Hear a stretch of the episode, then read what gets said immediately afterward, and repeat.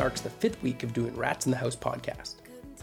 Check out our SoundCloud archive for old episodes featuring interviews with Bayless, Cam, and the McKenzie Bros. Today's session is all about partnerships. The boys will do a little isolation check in before going full tilt into a discussion about the best duos in sports history. Then we'll turn to a classy interview with Team Canada's own dynamic duo of Fred Lamb and Jackie Howe. Glad to have you on board for episode 5. Enjoy. Baby,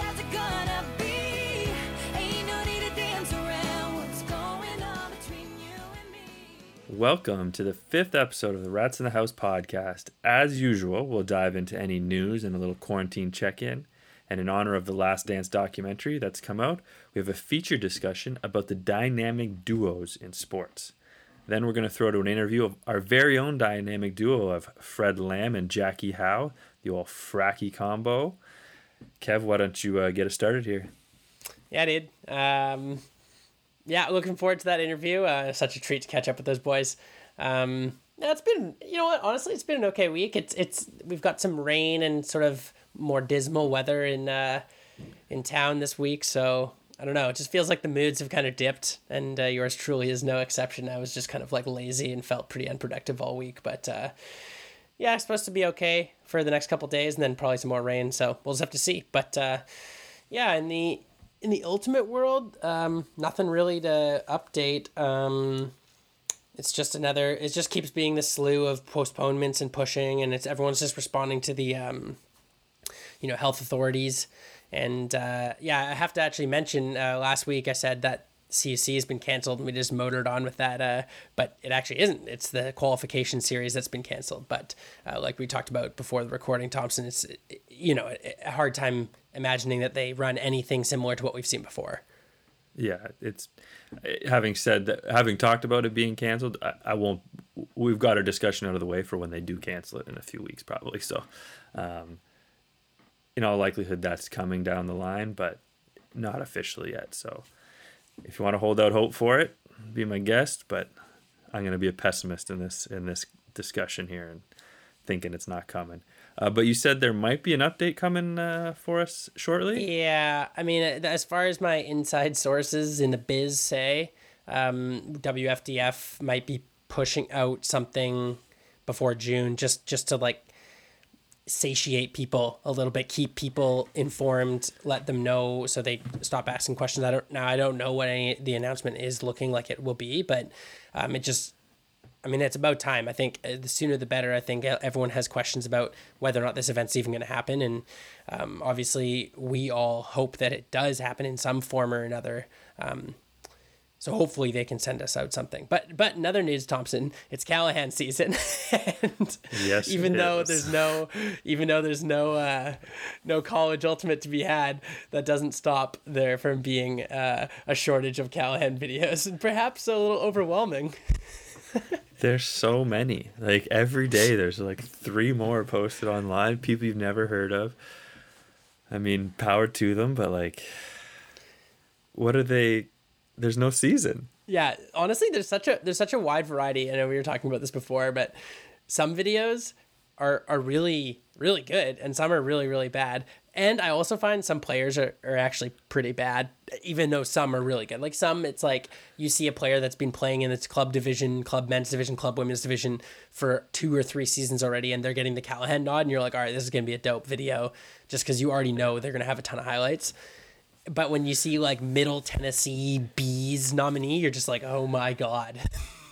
So that, yeah, that's my beef with the Callahan videos. Is like, production value has such an effect on the quality of the video that like, you know, if if uh, if our boy Nate out there made all the videos, they would all be sick, and those people would probably seem like they are the best players in the world. But like, you know, Scrub from Tennessee University puts together a video on his iPhone uh, with iMovie as the editor a- and throws on like a, a free track he pulled off the internet that's just like some techno beat. It's not going to be good. And like, he could be the sickest player, or he or she could be the sickest player, but like, people are gonna diss the video because the production like it's such a weird way to like nominate people when it's a self-produced uh, Yeah. video that you're putting forth to kind of get the popular opinion on your side and get like to get the internet for all intents and purposes on your side. Yeah. It's like how is this the actual like I'm I know probably whoever actually makes uh, awards the award doesn't go through them and pick it that way, but like you hope not at least. But like it's such a weird way of like giving out what should be a like a huge award. Yeah, it's funny you mentioned that, and this isn't really even supposed to be weaseling its way into our discussion, but the era of the video n- nomination kind of started at the end of like the late 2000s into the early like 2010s 11s and that kind of the like nick lance dylan freechild era that was the sort of beginning of the dope videos i remember um yeah it is so interesting i remember this is a quote from the the founder rob barrel from uh, ulti village he said he claims because he posted clips of the day. Now this is a bit of a throwback for anyone who's you know sub twenty five. They'll they'll they'll have no idea what we're talking about. But he used Ulti Ulti Village used to put out clip of the days, and it was just like Kurt and Brodie and Tim Gehret back in their Florida days. But uh, he claims that his video of Joe Kirshner, who won in like 07 or 08, he his like video production of Joe Kirshner for Callahan was like the first ever Callahan video. He claims that he won him the award because Joey Kirshner was like pretty medium, played for Arizona. They were pretty whack, and he won the Callahan. And and then it just spurred on like I mean Nick Lance won it in in 2011, and he's from Georgia Tech, and they were like passable at best. I mean they were I mean I shouldn't say that they were like a nationals level team, but barely. And he just had an absolute stunning video, and you know he won the award. That's so weird. Yeah, yeah. I mean, I'm, I, I've Nick. Nick's a good player, Nick Lance. So, uh, but For like, sure. For sure. yeah, I, I think we gotta like calm down with the videos. Maybe they need some sort of like electoral process before you're allowed to like release a video. So, like, you know, here's the five nominees for the season, and you guys can put out your Callahan videos. Everyone else just just go home. Like, you're not winning the award. Right. I wonder. Like, I feel like Ultiworld is just like, all right. I mean, there's hundreds of videos coming out, and we can share every single one and get at, at the minimum 500 Get clips, clicks. and Yeah. and there's no ultimate to be had. And so this year, it almost feels like it's more than ever because everyone's just sitting on their computer editing video, and Ultiworld is just re-upping everything. So Yeah, I guess it funny. is more commentary on the times right now that all these people are making videos. Cause Yeah. what else are you gonna do with your time? So. yeah, and if you watch one, you're like, you're like, oh, all right, this is pretty cool. then you watch another, you're like, okay. And then by like the third one or the third day, you're like, okay, well, I'm kind of out. I'm out on these now. Yeah. It's too much. It's too much. It's like the nominations on Instagram. It's like Yeah. it's too much, you know. Believe me, we're we're just living that life. We don't. I don't even. Yeah. The ones I've seen, I've, I've screen capped you a few over the week. Like, come on, I'm just. It's just so rattling. I think you, you sent me one like after we recorded last week's podcast and we were chatting about it and going off. You sent me one like the next day and just be like, "Come on!" Like Yeah, as if this is one right now. I can't even remember what it was. Oh, it was brutal though. yeah, it was brutal. Yo, so Yeah. I've been I've been uh, hitting the TV pretty hard lately, and obviously we're gonna talk a little bit about the Last Dance in a few minutes. Um, but I've been hitting movies, kind of like we talked about before. But I've also been uh, hitting a childhood, well, a teenage favorite TV show of mine. That's Scrubs. I don't know if you watch Scrubs at all in the sort of like 2008 or 2007 to 2011 period. Have I watched Scrubs, Kevin? This is Oh, what the man let's asks. go. Okay. I am a big Scrubs fan. It's been forever since I've watched it, but I must have watched it like two or three times in university, like the whole series. Just Let's through. go. My sister made me like DVDs, like when DVD burning was a thing. She like made me the DVDs of like all the Scrubs seasons. So like at university in my first two years when I was at McMaster, um, I would just like that's like basically all I watch is like Yeah. before the Netflix time, before stream, like all that. So like you kind of had to have the content you wanted to watch.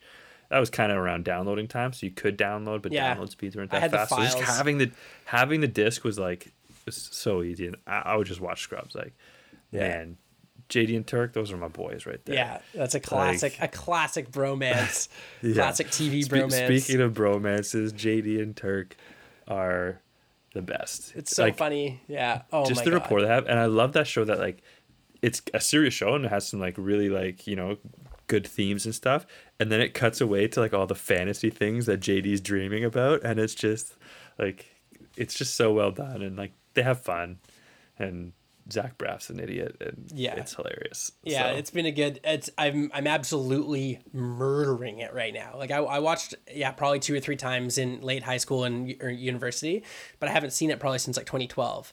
And yeah, honestly, I mean I'll, I'll be perfectly honest. Like I really like the show, but chunks of it don't age that well. And I guess that's probably the same for a lot of shows in that era that have like a ton of gay jokes and Oh, absolutely. and it's like a Yeah. lot of like like sexist jokes as well and those don't really age that well but uh but i will say it's like it's, so, it's such a throwback it's so nostalgic it's like every time you see a girl that jd's gonna date you're like oh my gosh like i'm just like it's like tara reid and mandy moore and i was like oh my gosh i forgot that you're in these and it's like high school. yeah. There's a lot high, of like yeah high school Kev was just like feeling so dope at that time so Yeah. Yeah, it's funny you mentioned that like shows not aging well. Like I, I, I watch a lot of How I Met Your Mother. That's kind of my like I can't sleep. I'll throw it on show. right Um, that and, and Community and and like it's funny how poorly those shows of that like early two thousands have aged like really bad. Because like as as you said, like the gay jokes and the sexist jokes like that were so ubiquitous that we all said like innocuously at the time are just like we now know are no longer cool to say and like it's it's almost tough to watch those again where you're like ooh like yeah you know like and you kind of remember being like man we all did this and we all thought it was okay and now we know that it's not and it's like very Yeah. can be very hurtful to people so Yeah, it's it is interesting reflecting on that. It's it's uh I mean The Office is one of those where it's like such a smart show, such a sort of era defining comedy sitcom. But the first couple seasons especially they are like almost cringeworthy at this point, despite being very good still. You know, it's yeah, it's, Yeah. it's hard to say. I mean, I don't want to tiptoe into this into this discussion too much right now, but uh, yeah, it's long story short, I'm absolutely loving watching Scrubs, and I've been murdering it. I've watched three. I've watched three or two and change seasons in like ten days. I'm doing. That's I'm insane. putting in some serious work. yeah so uh, i actually haven't watched the last dance yet that you, you said we are going to speak about i haven't watched the two newest episodes yet i had to go do some grocery shopping monday night when the, when the boys out here did the netflix watch party again and I just haven't haven't dropped in yet. So I'm still two episodes in. Uh, I've been chatting with people, like just no spoilers, but like apparently they're good, and the and everyone's in love with Dennis Rodman right now. So Yeah, yeah. I seen mean, a few things online about him. we can just talk about the documentary a little bit as a whole. I mean, it's so it's really well done. On obviously, it's mm-hmm. Oh, it's absolutely. it's a Netflix worthy documentary, and the behind the scenes footage. That's the stuff that I'm just drooling over. It's the like Jordan and Pippen in the weight room. You know, when they're in their 20s, it's the college ball footage from Jordan. It's it's the like locker room stuff. It's the walk out to the to the court stuff. Those are incredible shots that it just feels like they've had that film in a room for well, I don't know, 30 years. And Yeah, somebody kept it. Yeah. and somebody kept it and then they put it together and, and I mean terrific documentary filmmaking. It's it's really good. Yeah, I mean that's that's how you make a documentary, right? If you find old footage of, of stuff of your subject and then you intercut it with current interviews and, and current footage and you make parallels and you tell the story you want to tell and they're telling a heck of a story. Like it's it's as you said, it's really well done. You know, it's interesting to hear them like talk back and like no one wants to talk poorly of themselves mm. but I feel like they kind of like at least in the first two episodes they kind of show people in like a bad light. Like MJ, like he's a great player and it was fiercely competitive, but he was kind of a dick to his teammates, yeah. and like you don't ever see that, uh, like on TV when you watch a game. No, you just hear Like stories. occasionally you see you see a guy barking at his teammate and like you're like okay yeah they're gonna hash it out. They'll be fine in the dressing room. But then you see like MJ at practice like just like Yeah. ripping into his teammates. And like what can they say? It's MJ he's the best. Like you can't if you start going against MJ you're gonna get your ass traded from a six time championship winning team Yeah, and they're so Right? hard on Jerry Krause as well. That's one thing I didn't. I I mean, I I, I don't know Yeah. the story that well. I mean, again, I don't really come from a basketball background, and I'm learning it one day at a time. I know the very surface details, but just like they're barking at him, they're sit like, "Hey Jerry, you want to come out and take some layups? We'll low, lower the basket for you." Like, he's so hard on him. It is so gnarly. yeah yeah Well, having uh, speaking of the Last Dance and duos, why don't we get into our, our little feature piece here? Uh, Let's do we're gonna run down some dynamic duos in the sporting world, have a little discussion. Uh, we're kind of gonna go sport by sport um, and talk about some duos in history. Now, you know, Kev and I, we don't have the the greatest knowledge of all sports. We did a little research and we found some. Uh, but if you guys want to continue this discussion, we'd love to hear your favorite duo, or if we miss, and, and we probably will miss one that you think is the one of the best, shout us out and call us right out. But uh, let's get into it. And why don't we just start with basketball because we're already on the subject. Yeah. And starting with basketball, there's only really one place to start right at the top, and that's MJ and Scottie Pippen. If you look up any dynamic duo list on the internet, this is like number one or number two across all sports, pretty much.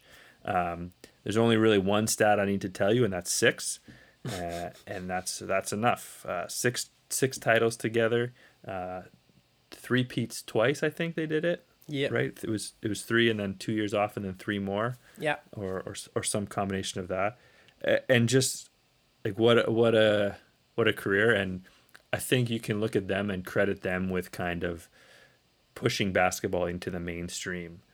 Um, MJ especially, you know, then he got the Nike deals and all the the merchandising and Bulls gears every everywhere in the world you go anywhere you'll see bulls stuff from that era that jordan era of basketball and watching the documentary you kind of see like basketball before jordan got in and all the footage they're showing and it doesn't seem that popular the stand like they were showing games with nobody in the stands right Yeah. I mean, the Like- Bulls also sucked right before he showed up. Yeah. Yeah. but like to think of like a spo- any sporting event in chicago now with an empty stadium Right. It's true. it's, it's like unheard of. Even if even a bad team, even like the Florida Panthers in the NHL get like six, seven thousand fans on you know sometimes, right? So, yeah, MJ and, and Scottie Pippen. Uh, we'll hit up a few more quick ones here uh, in the basketball realm. We got John Stockton and Karl Malone. Eighteen years together, they played on the Jazz. Quite the duo. The only thing holding them back from like hitting that next level, no titles. So, Yikes. no titles. Then there's the uh, the Lakers combos. We got two two two duos, a duo of duos from the Lakers. The biggest one, and almost hitting that MJ Pippen level, is Magic and Kareem. Uh, five titles together. So kind of like a bit before the MJ times, but like they were probably Yeah. the original. They were the original duo. I think you got to look at them as like the original duo. Um, five titles is amazing in any sport. So, yeah, Magic and Kareem. Then, uh, more contemporary to us, what we'll know better, Kobe and Shaq. Kind of the quintessential duo. Kobe, uh, shooter, perimeter player, and then you had like kind of the biggest of big men, you know, under the rim, just doing his thing, kind of like and like no one had done it before, just with absolute size and power. Um, that was unheard of. I think Um, one thing, and- yeah, one one thing that's interesting is when we look at duos, probably across all the sports we wind up looking at, Thompson is uh, how they sort of complement each other. You know, it's it's there's different ways of dynamic duos working their magic. Um, there's just the sort of prototypical two really good players that play a, a long time together and get that reputation. Uh, then there's the other sort of side of the coin, which is one really good player and one sort of support piece that really like allows that star player to rise and, and but plays that sort of um, helper role that keeps them afloat. And then there's the just like complementary pieces, the shooter and the the I mean it depends on the sport of course, but the thrower and the catcher, the passer and the shooter, the the board man and the you know perimeter player. It's just yeah, it's interesting when you go through these. Also eras, it kind of seems like all these guys dep- you could line them up with their era and it just sort of passes the torch one at a time. So it's uh yeah, it's cool to review these.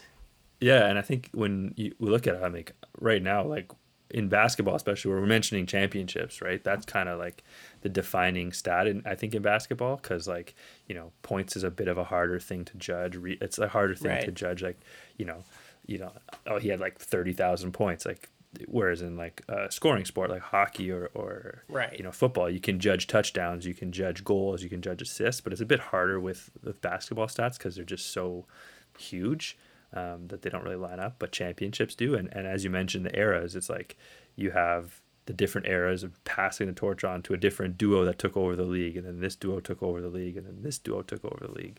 Yeah.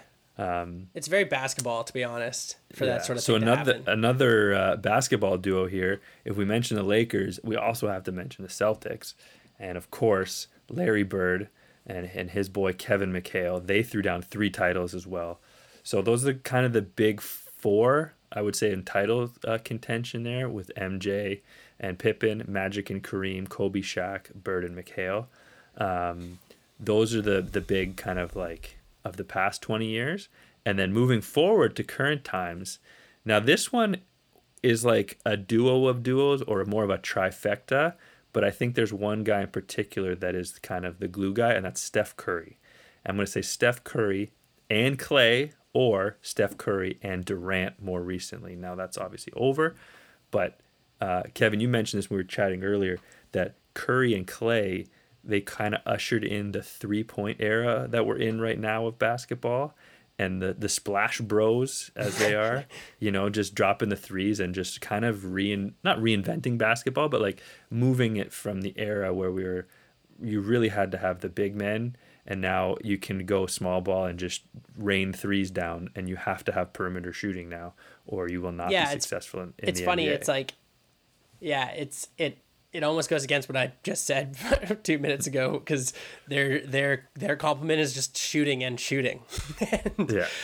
um, but yeah, I mean, it definitely, as far as modern day duos goes, that's the one that sticks out. Um, Curry and Klay for me is the probably the biggest one that that sticks out because they just, you know, if you watch, they kind of yeah, they just sort of redefined how you how you played. And again, I'm not a basketball expert by any means, but even just as a casual viewer of the sport, everyone knows uh, Steph Curry and, and Klay Thompson and, and how they, um, yeah, how they hit the three and, and, and led their team so effectively over the last few years.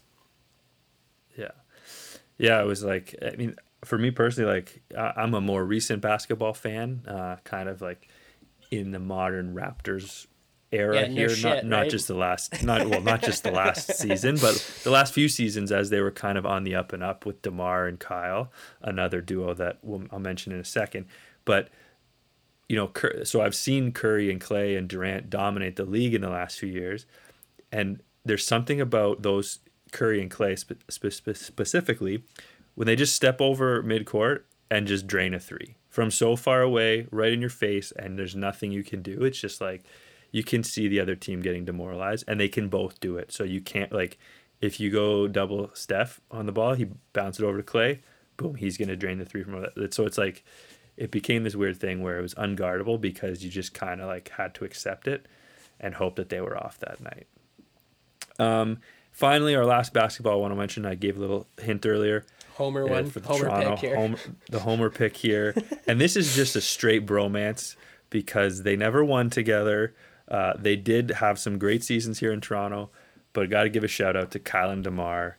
Um, continue to be boys. We hear the news about them and, and how happy Demar was for for Kyle when the Raptors did finally win. You know, he said he was a bit you know bittersweet because he wished he was a part of it, but he was happy for his his buddy Kyle to win. Uh, so yeah, had to had to shout out Kyle and Demar. For- yeah, and of course uh, Mike Bibby and Big Country for doing since we're doing Homer picks, all time greatest basketball duo in Vancouver history. So in the in the Grizzlies history. Yeah. All right. So why don't we move on? We'll, we'll do a little football chatter here. Now, moving to football, it's a bit of a different game. Uh, it's not. It's more of a big team game than uh, it is like you know hockey and basketball, where you have small units working together. You can get a duo. It's a bit harder to get a duo in football, and really the only way is kind of the passer receiver way, because that's really the only two interactions you have in a game that aren't like a strategic team thing. Um, however, I'm not even going to start with a passer and a receiver. We're going to go off the board here and we're going to start with a passer and a coach. And that should be enough. You all know who I'm talking about. It's Tom Brady and Bill Belichick. Um, probably the biggest dynamic duo in football history. Six Super Bowl titles, uh, appeared in nine Super Bowls.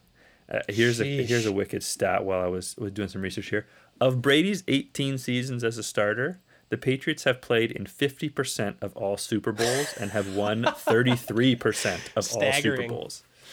So that's just like unprecedented.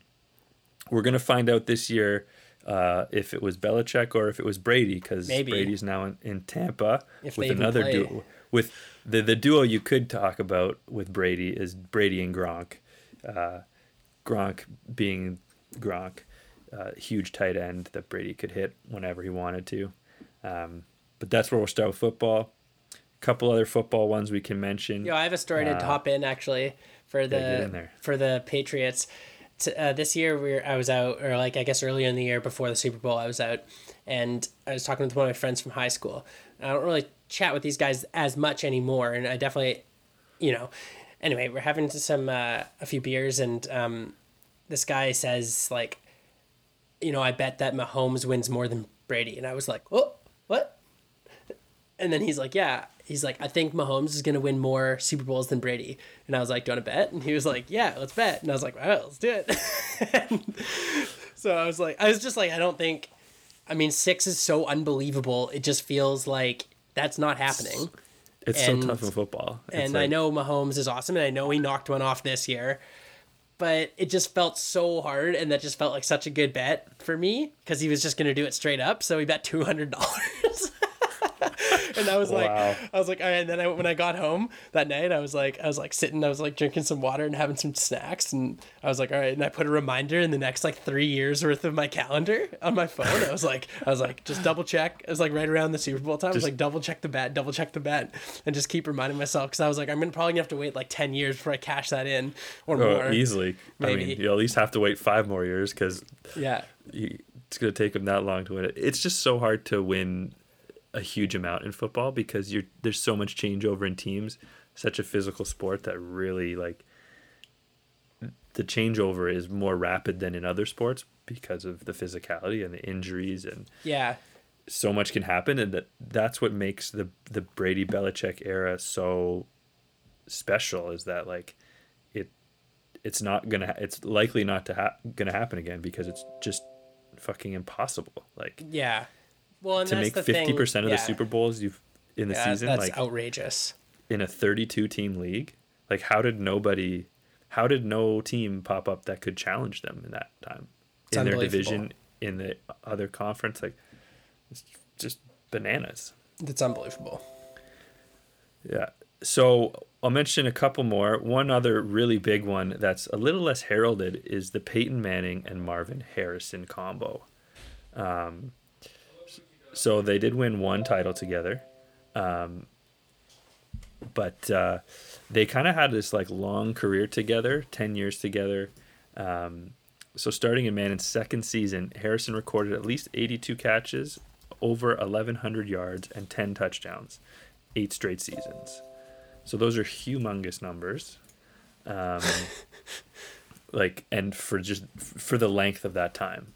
Uh, so that's a combo that kind of kept the Colts uh, in it. Now they only won one title, and that was kind of the knock against them for a long time because and, and they won it late in the in Peyton's kind of tenure there Right. with the Colts. So they were it took them a while, but they eventually did win. And that kind of goes sort of saying about football is that like you can have this great duo, but if you don't have the rest of the team with you, you you can't win. You just can't. And so yeah, a couple other ones. We won't get into too much about them. We mentioned Gronk and Brady. You could also mention Randy Moss and Brady. They had a couple great seasons together. Brady and anyone. yeah, there's a couple here on this list as we move forward, uh, and it's you know one person and anyone. So kind of like we mentioned Curry and and two guys, you know Brady and anyone, any receiver, you know Wes Welker, um, Julian Edelman. He's made a bunch of people look fantastic. Uh, and then the other one we'll want to mention, uh, 49ers fame is Montana and Rice. They have uh, some incredible numbers together as well. So yeah, that kind of wraps up our football. Uh, Again, not the biggest. Uh, I don't have the biggest knowledge of football, so if you guys have any other, uh, any ones that we didn't mention or or want to bring up, hit us up. Um, let's move on over to baseball. Another weird one here. Um, it's really hard to have a good duo in baseball. And I was thinking of this, like, what makes a good baseball duo? Yeah, like a three, like a three-four hitting combo or a pitching rotation, basically. That pitch rotation. I was like, man, could you have like a shortstop, second baseman, just turning like sick double plays like all day? yeah, Like, you, yeah, honestly, you probably could, but de- Those are- defense in baseball is just is so is so distributed. Yeah. It's funny for a team sport, baseball is very individual. Like a pitcher is just pitching. Like they're just doing their own thing. The catcher has a bit of influence on them and the defense has a bit of influence on them, but it's really them against the hitter. And as a hitter, it's it's just you. Like your team can't really help you hitting Yeah, unless they're getting on base and helping you get RBIs and stuff like that. But like, it's such an individual sport. But having said that, having two players that are incredibly successful together can have a huge impact. Um, so like the biggest one I found was, and this is no one's gonna have watched them play because they are long past, but Babe Ruth and Lou Gehrig um, they formed the the heart of the order in Murderers Row for the Yankees. Um, uh, they won three World Series titles together, um, and they combined for 600 home runs as teammates. it's nice. So Some that's nice that's a huge number. And considering they they didn't play, I think they played a decade together, maybe just under that. Um, that's a lot of home runs, uh, especially for uh, a long time ago. And the one cool thing I like about baseball stats, and the, and the reason you can kind of this is kind of outside of this discussion, but they kind of haven't changed too too much. So like, they got a bit inflated in the steroid era, um, and they've they've moved in and out, and they've had different eras, but they have not had the huge fluctuations that some other sports have had um, in, Right. in terms of things like that. So you can compare a player like Babe Ruth from the 20s, 30s, 40s to a modern player now and be like, this is where they stack up because they're hitting the same, about the same number of home runs. You know, batting average hasn't changed in forever. Like the batting average record uh, is been alive and well for 40 years. So it's like, Yeah, it is interesting. It's one of those sports that the technological and athletic advancements just have a. I mean, I think you could probably argue that the teams are probably deeper than ever, and it's probably Yeah. the same in almost every sport, obviously. But uh, yeah, it's one of those ones that the records aren't getting shattered. Um, yeah, it's it's that is that is really interesting. I mean, the, the technology, it's like the bats haven't changed that much. They're still using wooden they're bats still wood bats. Yeah. and although they're probably sleeker and sexier than ever, they're they're ju- they have regulations that they're not that different.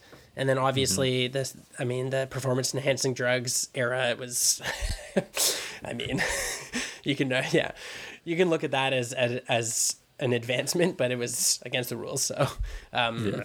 But yeah, but that that's a really good point because it just seems like every other sport is getting so much faster and so much the the athletes are just so much more athletic and that is happening in baseball, but it just has less of an impact on the statistical ebbs and flows of the game. So Yeah.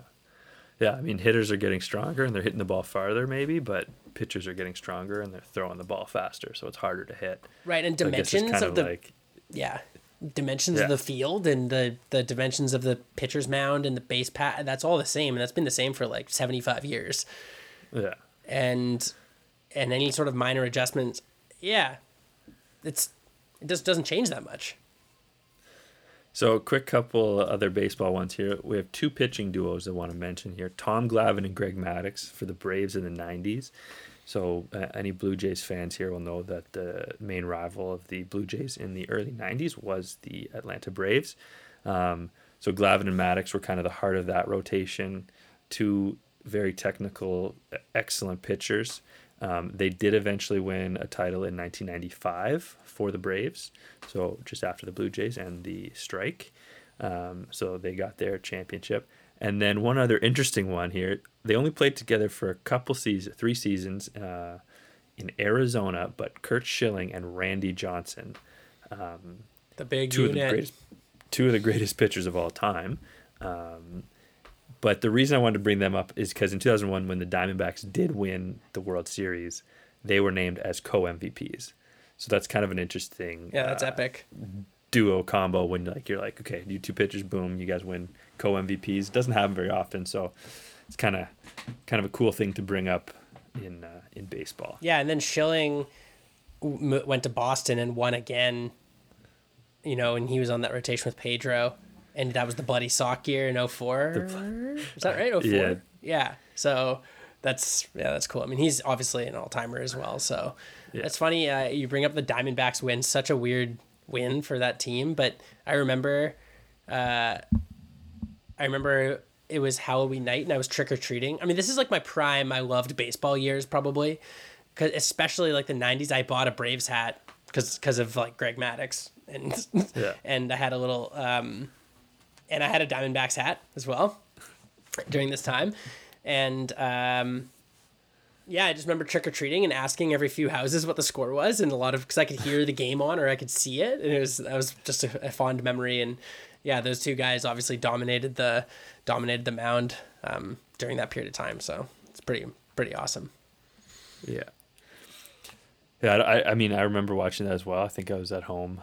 Might have stayed home and watched the World Series. I was that was again is also my peak kind of baseball years. I think I was probably still playing ball back then. So um, yeah. Those those guys have a, a fond memory the big unit especially Yeah, uh, he And, uh, pitched in Seattle for so long that I, I like got to see him play live in Yeah. the Kingdom, and we drive down and Yeah. watch. Pi- pigeons beware when when the big unit's on the mound. yeah, that's epic. yeah.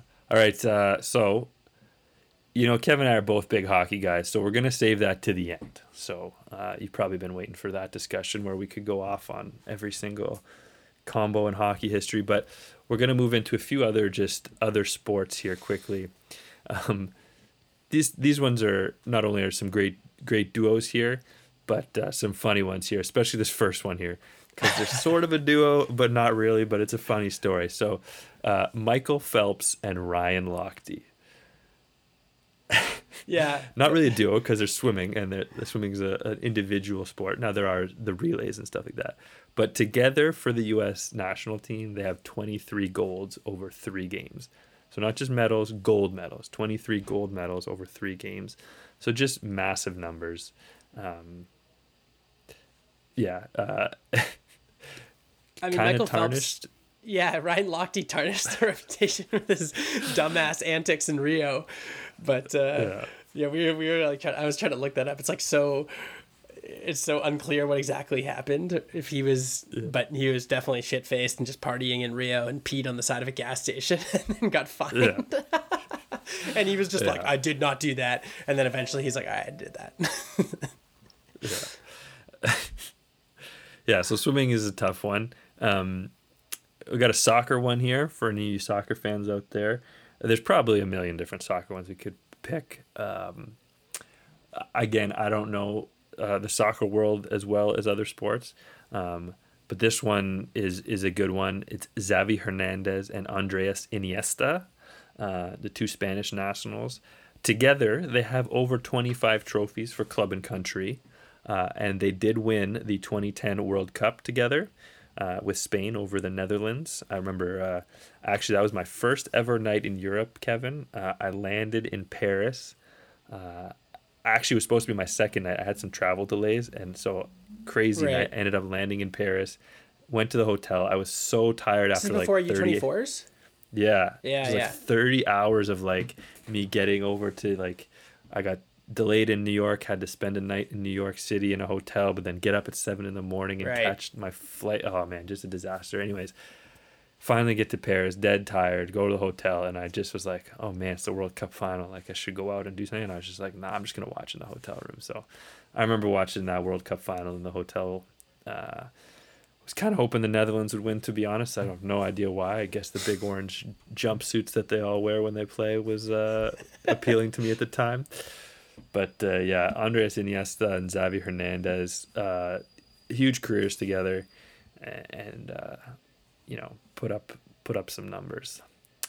Um, moving on to a, a few other uh, some female athletes actually here, Kev when you're looking at female athletes, uh, I was talking to you earlier about this. It's tough because um, in the big major sports, uh, they don't get any sort of publicity like the Right. male versions do. Um, so the real combos aren't as as praised. Now, having said that, in individual sports, they they are plentiful, uh, especially in in tennis. Um, and if we're speaking of tennis, there's only really one one combo we can really talk about with any um, with the big numbers, and mostly due to one one sister here, uh, but that's Serena and Venus Williams. Um, Serena might be one of the greatest athletes of all time when we Yeah. when we look back at, at her career. Overly dominant. the most grand slams of any individual tennis. Yeah. So most grand slams of any individual athlete. Um, together, Serena and Venus have 30 grand slams, 23 of those being Serena. Venus herself has seven, which is no small feat. Uh, together, they did play doubles. They have three Olympic gold medals in, in doubles, so that's an awesome feat, and 21 titles uh, in doubles. So the Williams sisters, I think, are the biggest tennis duo of all time. Uh, there are the Bryan brothers as well in the men's side. Um, they have an absurd amount of doubles titles, Yeah. but nowhere near the individual success as this, the Williams. So they kind of don't get talked about as much, but they dominated um, men's doubles forever. Right. and then another. Yes, I mean, uh, Serena and Venus are just so so iconic as well as they were just um they I mean Serena especially just dominated the the women's game for for so many years and is still relevant. It's un, I mean it's unbelievable her like power and explosiveness and it just seems yeah, I mean probably the greatest tennis player to ever play and and just and to have a sister kind of like a, a partner in crime uh, the whole way along even though it was sort of one one member of the of the duo was really the the star but i mean again seven grand slams and then three olympic golds and 21 grand slam doubles titles it's a staggering numbers Yeah, it's it true domination, and, and Venus is no slouch of her own. Like she's going deep in tournaments, and a lot of the times she would lose to Serena. So it's Yeah. like, you know, it's like, to the only thing holding you back is you're losing to your your sister. It's yeah like, it'd be interesting to uh, see how many uh how many finals they played against each other in or semi semis or finals i would like to see that Yeah. see that number That'd be a cool stat. We'll uh, we'll look it up. Uh, a quick other tennis one here is Martina Navratilova and Pam Shriver. Um, so again, 21 Grand Slams with each winning the Grand Slam at least four times. Uh, the duo even swept the majors double event in 1984. Uh, so they won Wimbledon, the French Open, the Australian Open, and the U.S. Open all in the same year. So the the the uh, year Dope. Grand Slam that's don't that's think amazing that's ever happened uh, again. So that's a pretty that's a pretty cool stat. You have to bring that up when you're speaking about doubles tennis. Is the uh, the single year slam. Um, I I remember watching Federer and hoping he could do it, and he could just never win that French. Yeah. He'd get Well, the like, Nadal there was was just too OP on the on the clay, so yeah, he he could never get that French. He finally wanted to get the career slam, but he could just never beat Nadal on the clay. Yeah. There were always close matches, but I wanted him to get the the single year slam so bad uh, in his heyday. Um, okay, I got one more here before we get to hockey. Uh, Misty May Treanor and Kerri Walsh Jennings, and a lot Misty of you May might and be Kerri wondering. Walsh, throwback. Yeah. that's sick. So a bit of a throwback, but I was doing a little research for this episode, and uh, these two, if you don't know, are considered the best beach beach volleyball team of all time. They won three straight Olympic gold medals and had just over 100, I think 109 straight wins uh, in that Crispy uh, dubs. run. Uh, and they only dropped one set in those three gold medal runs, I think, is Oh. the stat I read. So Overpowering. uh, It's amazing. pretty dominant team there. So it's kind of you kind of got to mention them when you're talking about duos and beach volleyball being a two person sport. It's the perfect duo sport. Um, so that was kind of our other section there. If you guys, you know, want to bring up any other duos in sport, like we'd love to hear them. It's always fun to kind of have a little sport chatter. But uh, without further ado, Kev, why don't you swing us into the old puck and stick here? Yeah. Get us going Yeah. on a little hockey talk. Well, Gretzky and anyone. no, we're. Uh, it's funny, you know. We talked about what makes a good duo, and and obviously, I mean, hockey is a pretty good duo sport because you play with line mates, and and there's. I mean, even currently, there's Draisaitl and McDavid putting up monster numbers. But I mean, if you look back, Gretzky Gretzky played with a lot of really good players and, and played on a lot of really good teams, but he's the greatest of all time, and. Um, I think his probably number one compadre during his during his heyday was Jari Kurri. He was Jari Kurri was like a sharpshooter, you know, a sniper. Um, and they just won. They won so much back then. They won four cups and. Uh, yeah, I mean, and then and then as he went forward in his career a little bit, he he kind of I mean Messier was there, and the two of them put up just gigantic numbers. I mean, we were talking about it before. It's like because if we want to include other um, duos, Lemieux and Jagr, the three of them, Gretzky, Lemieux, and Jagr, are the only people that won scoring titles between 1980 and 19 or in 2000. 20 years with three people winning the Art Ross every year is actually just heinous. You got to think That's that actually will never happen again. No, Right? absolutely not. It- 20 just- years, three people, 20 seasons, three people winning the scoring title. That is outrageous. And I mean, Gretzky could kind of do it with anyone, but Kurri and Messier are probably his number one um, partnerships, if you will. Uh, do you want to maybe talk about some more modern ones? Yeah, a couple modern ones here. Um, again, they don't have the history yet because the well, most of them are still playing. But uh, when I was thinking about it, the one that came to my mind is Kane and Toews, right? Yeah. Leading the Chicago, leading the the 2010 era of of hockey. Yeah, fuck Uh, that. The Blackhawks, you know. Sorry, is that a tough year for you guys? Tough, tough, tough five years or four years in a row. We'll get we'll get to your boys in a sec. Don't worry. Yeah, yeah. But Kane and Toews, they they epitomized um, the hockey duo back then. Both young guys, both came into the league together, um, and I think they kind of had the different style you were mentioning when you're talking about a duo. Is like one does one thing, one does another. Uh, they're kind of similar, but Kane uh, Kane is the ultimate skill, ultimate passer, flashy dangles, weird snipes, and all that. And Toews is more the grits and gravy leader. You know, he. I remember that one Stanley Cup run. He had that flip out in the penalty box. Yeah. Uh, He he just. I think that was his first year as captain. He flipped out in the penalty box, and Seabrook had to come over and chat with him. But I think it just showed that he played with so much emotion, and it was kind of like the emotion and then the showtime is Yeah. is the way I would describe uh, Toews and Kane. Obviously, ultimately successful three times, three cups together. Um, you can't argue with results, and they're still going strong. They're still young Yeah. young men, so they're still in their early thirties.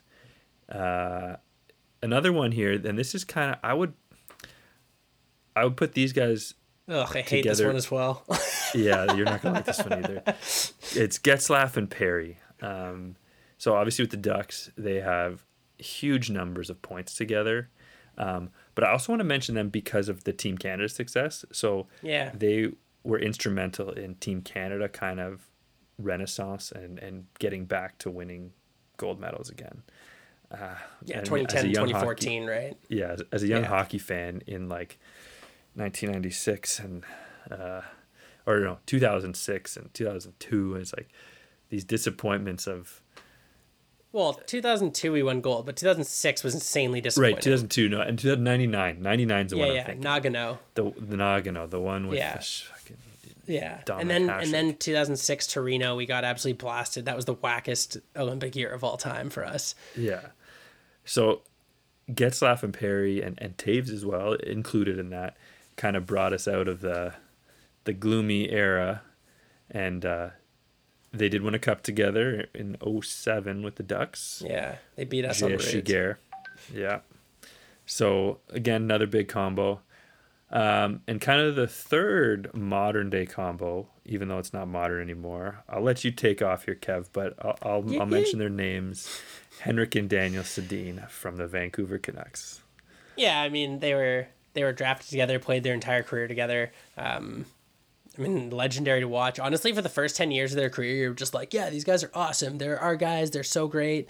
And then for their last, they were you were like for their last chunk of time, eight, seven, eight seasons, you were like, okay, these guys are actually legends. And Yeah. you know, I, I think maybe the only thing holding them back from going in the Hall of Fame is no cup, but back to back Art Ross trophies in 11 and 12, which is actually bananas, or 10 11 maybe. And um, yeah, just like the number one leaders, they carried the team forward. They were the one two punch. They were they were among the best players in the league for seven seasons in a row. And um, yeah, I was obviously happy to have them in, in town. Yeah, But you, you mentioned that Yeah, incredible. You mentioned the no cup as the as the barometer, and we've been mentioning with like everybody all their victories, and yeah, it's sort of unfortunate that in sport that that's kind of what you're measured by. Um, you know, Stockton and Malone we mentioned in the basketball bit, like 18 years together, but they never won.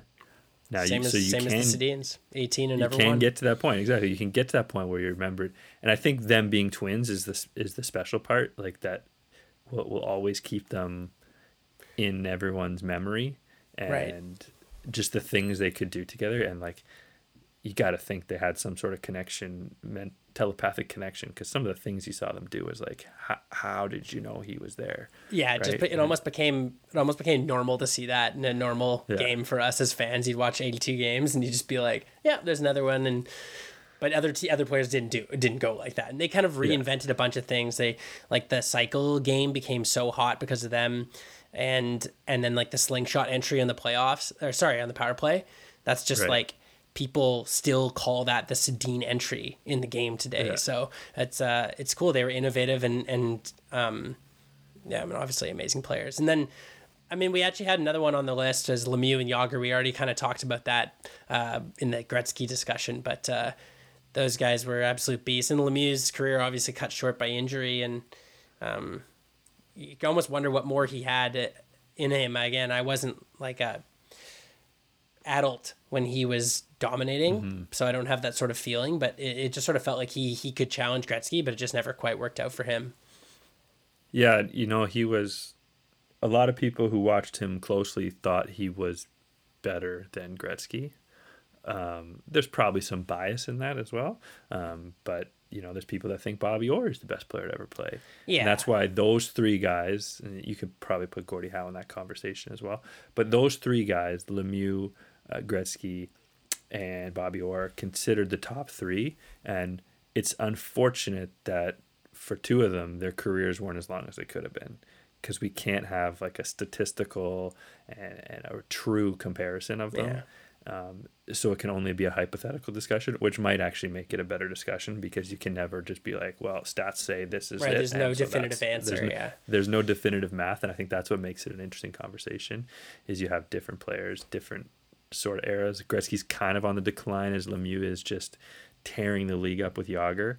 Um, these two definitely have the best flow of all the duos Yeah, we've mentioned. Yeah, mullet in the life is- flow- is The real. mullet life of hockey. if you want to watch some, and if you ever want to watch a great hockey video, look up Jaromir Jagr's top ten Yeah. um, on YouTube and just watch some absolutely ridiculous dangles, and he makes some people look real dumb. So yeah.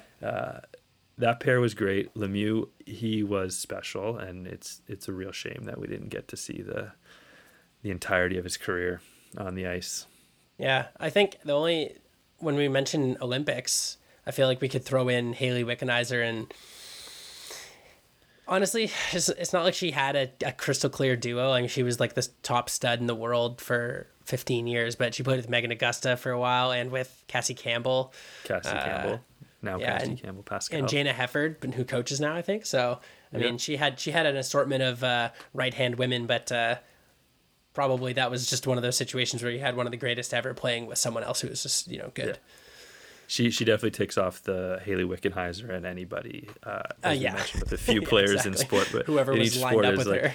yeah, whoever you put on her on her wings is is gonna put up some points and is gonna gonna benefit from her presence on the ice. So. Yeah. Yeah, amazing.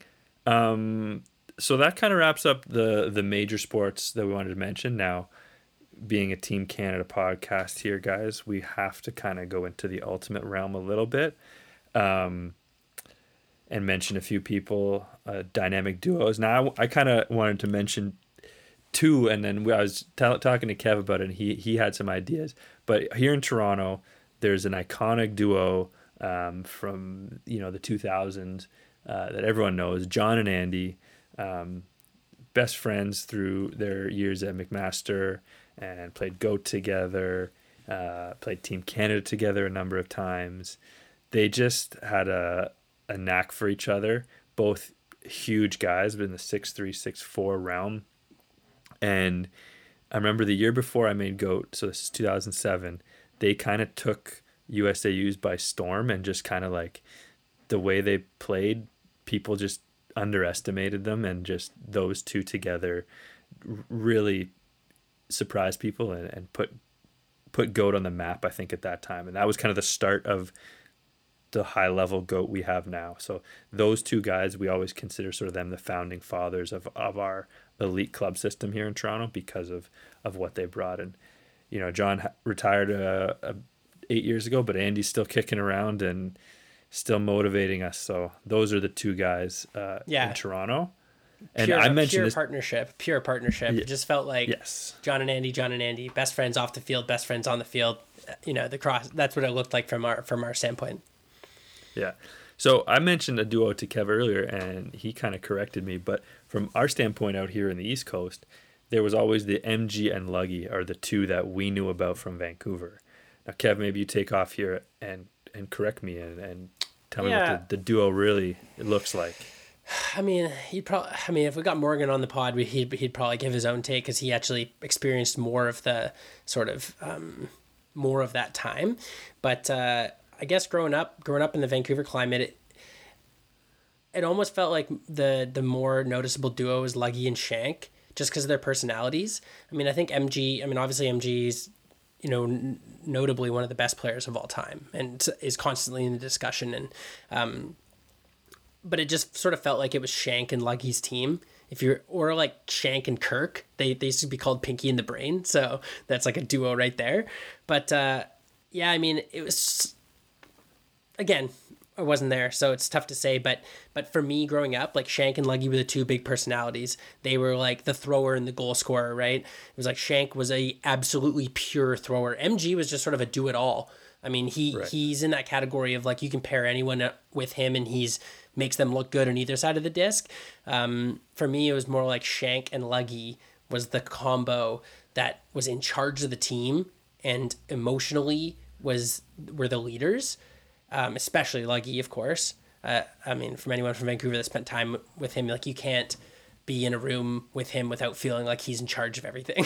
so Right. he's one of those guys. But uh, um, yeah, I mean, it's cool to look back on those old Furious teams and, and think of think of um, the sort of one-two punch, and and kind of felt like they had a one, two, three, four, five punch with Savvy and uh, and a few others as well. So Al Bob. I mean, the again, the results of uh, three USAU championships back in the early 2000s speak for themselves. They had uh, quite the team, so Yeah. uh, no doubt they were deep.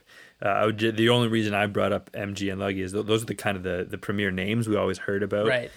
I, was still kind of in juniors, so it was like you, you kind of only heard the star names. There was no Ultiworld. There was no Yeah. Ultivillage was just starting out, and they would be on the highlights, so you kind of assumed like, oh, course. oh, those are Yeah. those are the guys, and so I, and I know when John went and played for Team Canada, he had a he had a good thing going with with them. So it was For sure. always the guys we'd hear about over here. So Yeah. Yeah, but th- those teams were stacked, so you could probably pull a bunch of different duos. Well, that's the of thing, and it's like it's like MG is like a one key fits all type situation, and Luggy and Shank are almost fit together more like a puzzle piece. So any way you want to look at it, a good duo. That's a very good analogy of, of the duo complex here. Um, so thinking about a couple other ultimate duos, there's one that I, I, feel we have to say. Um, I, I hate to do it Reluctantly, rel- reluctantly because we've I think we've all played against these two gentlemen, uh, and we all have opinions on them. But it's going to be Kurt and Brodie. I think they are like probably the most prominent duo ever, maybe in Ultimate history. yeah. Ashley and tr- Bo. Actually, now that we think about that, we didn't have them on the list, but that's like a thrower receiver combo. Yeah. See, the reason that Kurt and Brodie is like they kind of transcended Ultimate. You know, they did the Amazing Race thing together. True, true, true. Brodie went and did his thing and like became famous for kind of brought Ultimate a little bit more into the mainstream. It's true. You know, Kurt hugely successful career with and without Brodie. Uh, unfortunately, they did win a club championship in uh, 2012. We had the lead on them in the quarterfinals and For- blew it away in the second Oh yeah, half. and then they won together with Bravo in 2014 as well. They did win again with Bravo beating us in the semifinals. We had two chances to knock them off and not let them win, and both times they they blasted through us on their way to, Right. to championships. Um, but yeah, like successful players, they've they've done it all. Um, their bromance started down in Florida. Uh, I think they won. Did they win two college? Mm, they definitely won just one. Yeah, they definitely won one. They think they might have won. I can't remember. I was too young. Maybe maybe when Tim Gehret was there and Brodie was like a freshman or something. Yeah. So those two guys, I mean, yeah, what can you say about them? One other one that I wanted to bring up and just more of a shout out for my, my boys here. This is a, a newer bromance that's forming. Um, we brought a player over from the D line to play O, and he had an instant connection. Uh, so Cam and Carol is one that's kind of the CNC duo on our split stack. There you go. Uh, always throwing each other. They've, I mean, the trust they have together. Cam gets it. He just knows he can sling it, and Carol's gonna go get it. Helps so to have the fastest player alive. that's that's a nice one for me. A nice one for me to get pile up those hockey assists. You know, dish it over to Cam. He's gonna rip it to the end zone for Carol. you know, I'm like the third wheel of that bromance. So uh, I had to, had to mention those. Had to mention those two guys. You got you got anyone you want to shout out, Kev, in the Ultimate World? No, I mean, I think we kind of covered it all, but uh, maybe it's as good a time as ever to throw it over to our uh, our other dynamic duo in uh, Fred Lamb and Jackie Howe. So, um, yeah, we'll wrap up that discussion and, and send it over to our uh, our interview with those guys. All right. Jackie Howe played for Union in the mixed division before making a GOAT in 2015. Jackie has three CUC gold medals. He played for the national team in 2016 and the beach national team in 2017 to accompany many seasons in the AUDL as a member of the Toronto Rush. Fred Lamb has distinguished career as a junior, played Blackfish before settling in full-time on Furious in 2015, where he served as a captain for three seasons. He played multiple U24 national teams and wore the maple leaf on the men's senior team in 2016. Together they are Fracky. Boys, welcome to the pod. Thanks for having us. Pleasure to Yeah. be here. Thanks for having us. It's been, I guess, anticipated on my end after hearing everyone else go on and having their interviews. well, guys, welcome, welcome to the pod. It's great to have you guys. Um, so we're going to start off with this. You guys have both played on a bunch of different teams. Uh, looking at the list and, and what Kevy just just outlined, many different teams kind of leading up to your kind of final resting spots on on your club teams. So just like what kind of like what was that journey like? Like getting to the top level. Um, like Jackie, you played on Union for a bunch of years, so you kind of went the, the co-ed route. Fred, you went the kind of blackfish route, and I'm not as familiar with the West Coast, but that's kind of like a, a team that's a bit outside of like, you know, I mentioned on the last pod that you know Blair might have played for Fear or Blackfish, and Kev's like, "What? No, like he would never do that." so I was like, you know, so a bit of a different route. Like, what kind of experiences did you get from those teams that that you brought to your to your careers now? Jackie, why don't you lead? Well, um, when I first started, I actually tried out for Zen, which is the Toronto B team. I mixed in the mixing, and I tried out. Didn't know what to expect. I'm just like, give it a shot. My friends were like, "Oh, you tried out. You're good. Yeah, you definitely make Union." I'm like, "Hey, cool." Uh, so I tried out for Union, obviously, but then I put both teams as like my selections. Didn't make sense. I'm like, ah, screw it. It's not my thing. Ultimate, because I used to be a competitive soccer player. So then I'm just like, okay, didn't make it, whatever. Let's move on, go back to playing soccer. But then one of my close friends at the time, well, still am, but uh, she told me, oh, don't give up. Uh, you have potential. Come play on the mixed team with me out in Waterloo. I was like, okay, cool. Try it out. And uh, that was back in 2012. Played with that team for the year. It was fun. And then tried out for Union. Uh, sorry, tried out for Zen again next year in 2013. And then eventually made it to made it onto Union, which was a shock for me. And then uh, played with them for 2013, my first like competitive club organized um, team. Uh, eventually, we made it to nationals and uh, we made it all the way to the finals. And I was like really nervous because we were playing up against like old traffic and furious guys mixed. And then from what I was told back in the day, because I didn't know much about Ultimate back then, and they're like, "Oh man, these guys are sick. Oh man, they're like used to be like Team Canada and the best players in the world, and then all combined into one team now." And I was like, "Oh god, I'm gonna get roasted." So in the finals, funny thing, um, they gave me a matchup, and my matchup was Andrew Lugsdin, and at that time, I had no idea who he was. So then my my coach was like, Warren, he was like, "Oh yeah, just play him, play him like you do practice. It's fine. You'll be great." All right, cool. First point, get roasted. Scores on me. Cool. Walk it off.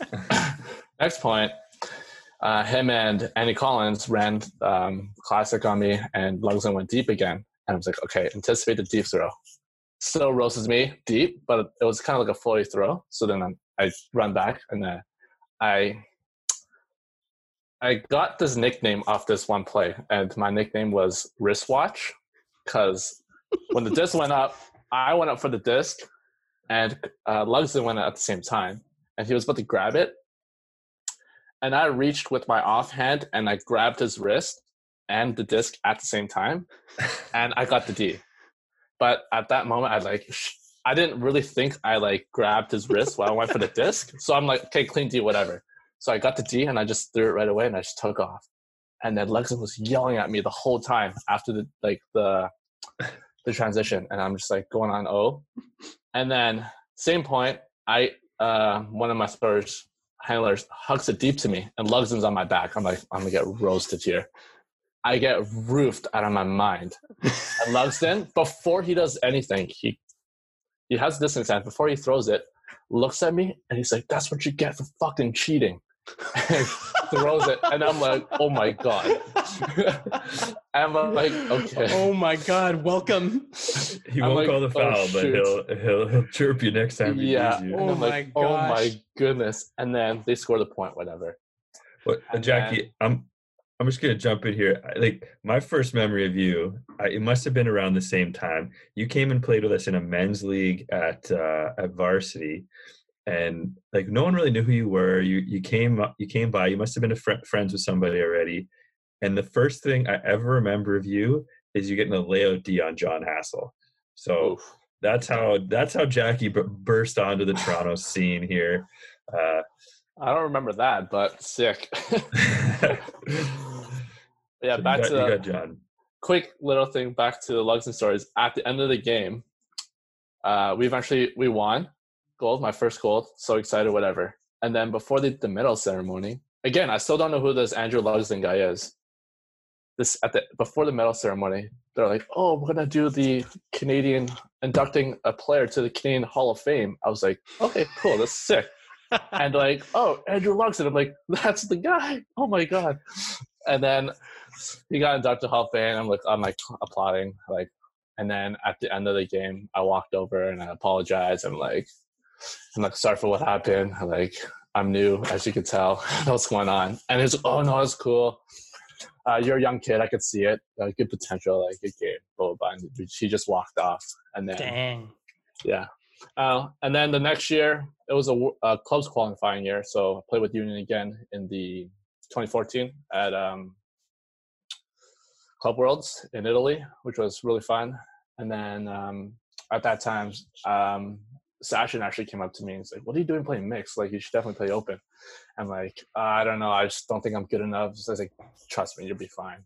And then tried out for Rush, then tried out for Goat that year, and then just transitioned into open, which was a different game for sure, which I found uh, my kind of game because it was more physical. And coming from a competitive soccer background, that's what I was used to. So I'm not saying it, it's like a brawl out there all the time, but like I'm used to getting bumped and like me bumping people, like people won't be like calling fouls, like freaking out. But um, nah, transition to open game really changed my game and like developed my game and my skill. So that's kind of how I tr- transitioned throughout my career. Brett, how about you playing on uh, black sheep? I mean, I mean fish. Sorry, a little mistake. Little mistake there. I know. I thought it was thought it was kind of funny how it seemed unusual because when I was growing up and going through the system, I kind of thought that I took the most kind of conventional route to just play more frisbee. So I started playing uh, started playing frisbee pretty early on in high school, and I guess the first kind of competitive team I played on, I actually played on with Kevy, which was like a summer club team for high school kids um, called Crossfire. And R.I.P. Yeah. big rip. I feel like that final had to be like the biggest upset of like all time. it But felt like it. anyway, um, that team was pretty stacked and ended up losing in the final in this like windy game. But um, so yeah, I think after high school ultimate, I just kind of like felt like a given. I'd go and play UBC, and my first year there was actually this kind of infamous year where UBC was bending the eligibility rules, and like half the roster were like these fifth year players from like all over the country. Um, lots of furious guys, like Coach Matty B was a, a senior add on. Um, it's like Bobo, John Norris, and Loach came over after long careers in UVic, and they were all, everyone was like, you know, really firing on all cylinders on Furious that year as well. So it was a real Furious light roster. And Dre was on that team. I'm sure I'm forgetting a bunch of people, but it was a pretty stacked like college team, especially for a team in Canada. Um, so I was a rookie on that team that year, and I knew like you know I played with guys like Dre and um, Maddie and Bobo and them, and I was like, oh wow, these guys are so good, and they're all furious, and I didn't really feel like I was necessarily at that level, but I wanted to continue to play frisbee, so it seemed like pretty natural conclusion to play for like the only real other men's team at the time, which was Blackfish. Um, I guess my first exposure to Blackfish was probably like on those junior teams because we would kind of play probably a flower bowl. And the only thing I really knew about Blackfish, I was kind of thinking back to like my high school days, or like like adult men, because I was like a teen at that time. Adult men who would like pee like right beside the field, and like get real like get real angry. Blackfish had a bit of a reputation back in the day for being pretty like pretty angry bunch of dudes as well. Um, but I think like by the time like I kind of went on to play, there's like a few kind of holdovers from before, but it was a pretty young team and with a bit of a different identity. So it was uh, I thought it was like a good transition, um, transitioning into club from college and juniors experience. Um, there was a bunch of us too, like myself and a bunch of the UBC guys who kind of felt like by my second year out on the team, so this would have been 2012, like we had this like real younger sibling mentality where we were like, yeah, you know what, we're gonna like take one off furious like one of these days. It's coming soon. We kind of had a lot of confidence in our squad, and I guess there was like a lot of like young, like unrefined talent on the team. And going into CUC that year, we had a reasonable scrimmage against Furious where we felt it was pretty close, making some plays. Um, so we had kind of big aspirations, but kind of like any of the teams with like talent, but not really much of a system or not like great practice reps. We just kind of like unraveled towards end of CUC, which is usually what Blackfish plays for. Um, so I kind of ended my two-year stint in with Blackfish. Um, I thought it was pretty good. It kind of like transitioned as a new player in the team, and then the year after, I was one of the captains of that team.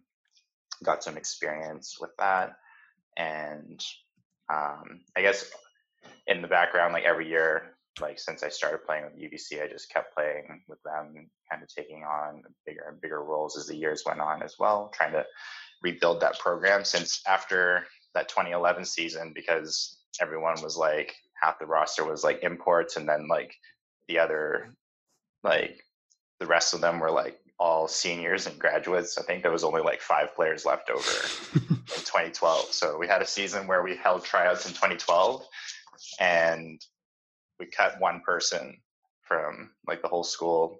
Everyone came to tryouts, or there was only like 26 people or something at tryouts. Though thinking back, I can't really remember why we decided to cut the one dude. Savage. It was pretty savage in retrospect, but I think I was just like, oh, that guy's just, he's just not good enough to play.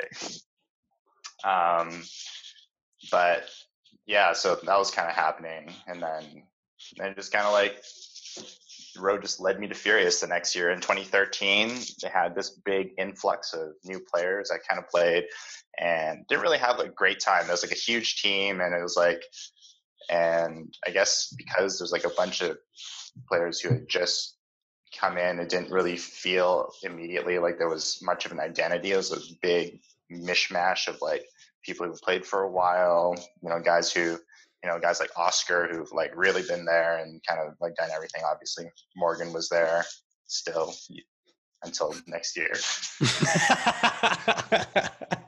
um, and uh, and then a bunch of young guys, and so it was like didn't really have that much of an identity, and um, didn't really seemed a little bit directionless. So um, that was my first taste of Furious, and then in 2014, I actually didn't play. I just took the summer off of playing frisbee. I coached some juniors because I had some like school stuff going on in the summer and didn't really want to commit. So I took that time off, and then then came back in 2015. Although in 2015, I think that was my last, my second go around of the U23 team, which was kind of like the biggest thing on my mind at the time. So came on, played with Furious. Is kind of like I thought I was like more of a peripheral type player. Like I was not super super invested in the team in itself. Um, just there to like you know I wanted to be a good teammate, but just really there to get some reps and get ready for U23, and then whatever happens after kind of happens. Um, but then we had the CUC final against you guys in Winnipeg, which was kind of like the first big thing we like a bunch of us did after coming back from Worlds in London, the U23 guys. And I don't know, it was a bit of a, it was a pretty good game. I, I think I was surprised at how CUC went in terms of like emotional investment into the team. And I feel like after that tournament kind of got me hooked. And then I just kind of went all in on Furious for the next few years after that. It, it is kind of crazy you mentioned that how like because that was the year we won, so that like that was big for us. But I remember the time we lost four years prior to that. That was like for me, that was like I'm in. Like I just that can't happen again. Like I'm all in. Like you a loss like that like reinvests you almost into the Yeah, process. So Totally. it's like, up, it's- man. yeah, I feel the same way. Like I'm sure everybody on this team is who you know both sides have experienced that now. So Yeah, it was a real surprise because I think I can admit it now. Like going in, I well, it's funny because going in, I didn't actually have a great opinion about how good art like Furious was in 2015. I was like, kind of in my own mind, I was like, man, I think we're in for a rough tournament. Everyone thinks we're just gonna like roll over people, and I think it's like we're kind of a little bit overconfident and didn't really have our finger on where things actually were at as a team. And it didn't really play out like that, although we did run into trouble against Strike, I think, in the semi. And it was like a pretty frustrating game, but the final really just like switched things around. And I was like, wow, I was like, damn. And, you know, having a heartbreaker like that and being able to be like, oh, yeah, you know, want to be there next time around when, you know, when this happens. And, you know, and it did. Yo, it's so funny, Fred. You mentioned that 2013 year you played. I mean, I know you you actually you went back to school and maybe didn't play the fall. Is that right? Uh, Or did you play the whole fall? Um, I did in 'Cause we made- 2013. Yeah, because we made nationals in Texas. Oh no, I did. I did. I went to Texas. Yeah. Okay. So okay. So this is 2013. Fred brings it up as being like a bit of a disjointed year, a bit of a mismatch. It was. Uh, I was actually reflecting about that team recently. I mean, there were some like kind of dark years, like 13, 14, and then 15. Things were on the up, but we were like not that good yet. Um, 13 was insane, by the way. I like re-looked over the roster. I was like, oh my gosh. And uh, yeah, that year we were probably ranked. We went to like one tournament, got our ass kicked. We won CUC, but it was like eh, whatever at home on home soil. The field wasn't that strong. And then we went and we were probably ranked like 27th or something in in USAU, like probably our worst ranking in the last decade easily. And uh, we didn't have enough games to go to uh, like to go even make it into sectionals. So like we we were we were like yeah, and so we organized like Fred. I don't know if you remember this very well. But we organized like we what we call now uh, retroactively the Voodoo Cup. So we like sanctioned four games against Voodoo in one day. We drove down to Seattle and we played them four times. Four games to eleven. The scores 13 11 or sorry or yeah four games to 13 or something 13 11 11 13 13 11 11 13 i mean i was there so we definitely played all the games but it was pretty fucking shady just to get our four games so we could play the series and then that year it was like we only had one bid but then they like rechecked all the scores and there was a photo from some tournament where rhino actually lost a double wide 13-9 instead of 13-7 or whatever it was and it switched rhino into 16th place and they earned a bid and then we Oh. went and then we went and played and we beat rhino twice at regionals and went to nationals and i was like i don't know it didn't, did not feel like we deserved to be there but That's hilarious. We we had some shenanigans a few years ago. It might not be the time to get into that, but Jackie knows what I'm talking Oh about. yeah. i got we- jackie sorry go ahead tom We paid our price for that. For that, uh, yeah, we definitely did some shady stuff a few years ago. Yo, uh, Jackie, Jackie, I got one for you here. Yeah. Um, I gotta ask you about this. So in 2014, like we didn't, I guess like my first introduction to you was, funnily enough, that you were on a T-shirt. oh my god.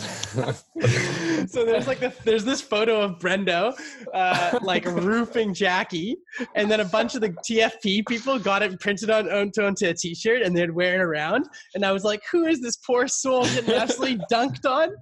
Oh, they're like, oh, that's Jackie. He plays for Union, and I was like, oh, whatever, you know. And then sure enough, uh, like the next year, I'm like, who the fuck's this Jackie kid? He's awesome.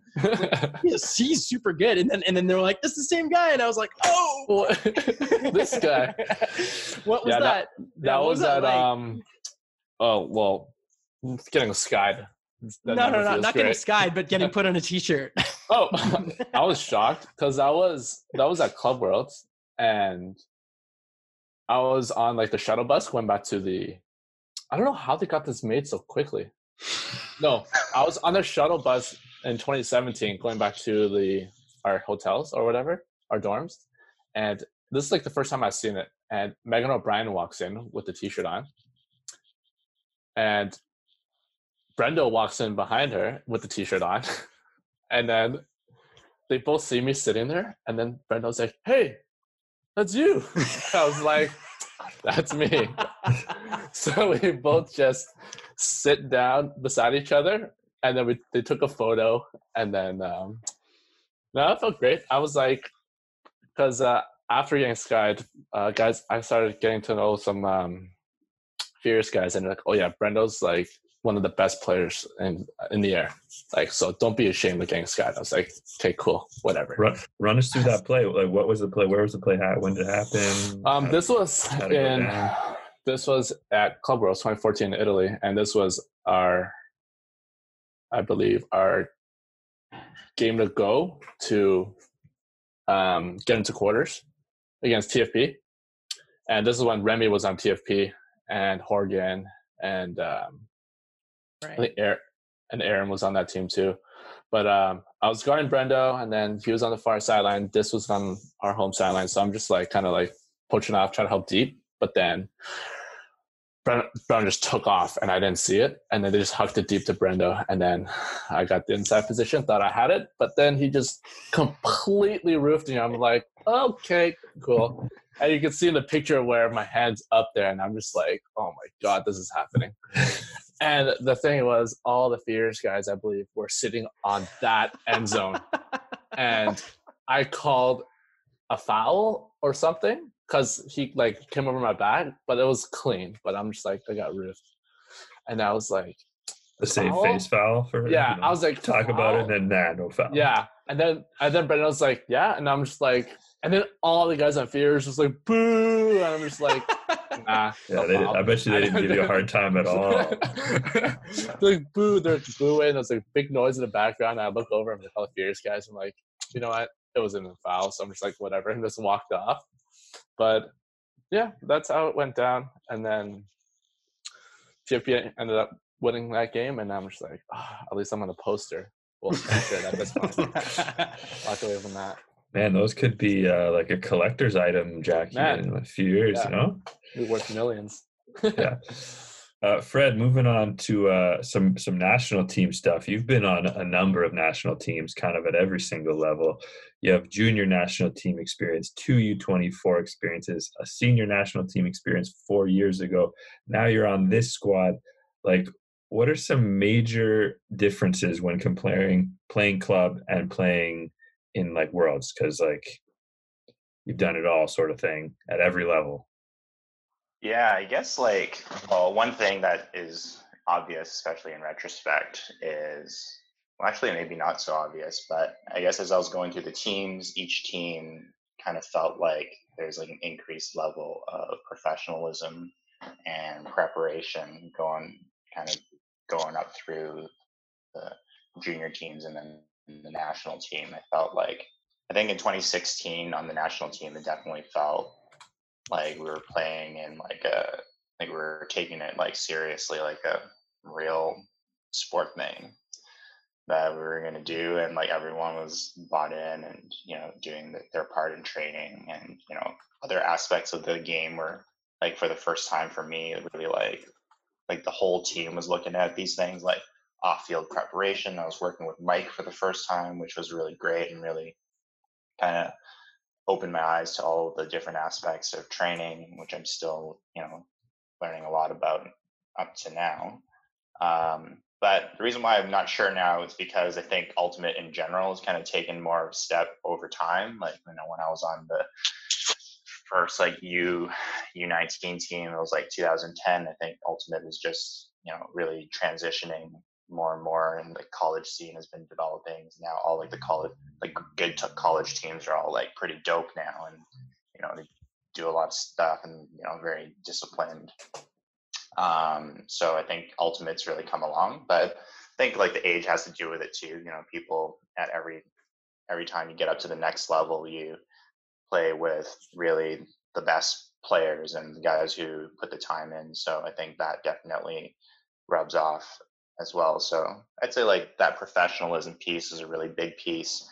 Um, I know like personally one of the, the like beefs I kind of had with some previous junior teams, mostly like in retrospect, is like I feel like um, the big difference between club, especially the last few years we've had with Furious, where we've been able to foster a little bit more like cohesion and like getting everyone to buy in, kind of like doing stuff, logging stuff, and all that stuff um, there wasn't really as much of that on like a throw together like the way canadian national teams tend to work i think especially at the junior level you do have people kind of from everywhere and doesn't feel very doesn't always feel very cohesive until really like when the, like the tournament comes around. Um so like previously it would feel kind of like you know you the whole national team experience was this whole pre-speculation you have a lot of people gossiping about like oh who's going to make this next iteration of whatever team and then then people gear up for the tryouts. There's maybe a few surprises maybe not. So like making the team is one big thing. And then then sometimes it's kind of like pretty invisible until like the tournament and then you just kind of like tune in to see like how like what the results actually like pan out into. And you know i'm not i'm sure people individually like put in you know the work that they do and the preparation, but it just never really like felt like a real team wide like team mission, like especially in like the preparation phase. Um, and that's what I appreciated a lot about the 2016 team is that it actually felt like people were preparing together. And I think this time around, you know, taking some lessons we've learned in the past, even a little bit more so. Um, that's a big difference between the national team to me and club because in club you know you see people all the time you practice and you train you kind of have that and you know depending on your particular iteration of that team and leadership and like the people on the team you get more or less buy-in. And to me i like really that's what i really dig about team sports is like when a lot of people you feel like everyone's on board but you know people don't have to love each other but i think like if people if people know that everyone's taking it seriously then you know it just kind of feels like you're doing something worthwhile as opposed to just spending three like three evenings a week or two evenings and like a weekend doing like practice for just like instead of just playing frisbee, you feel like you're working, which which is pretty dope. So yeah, I think that's kind of one big difference that I would cite between the two types of programs.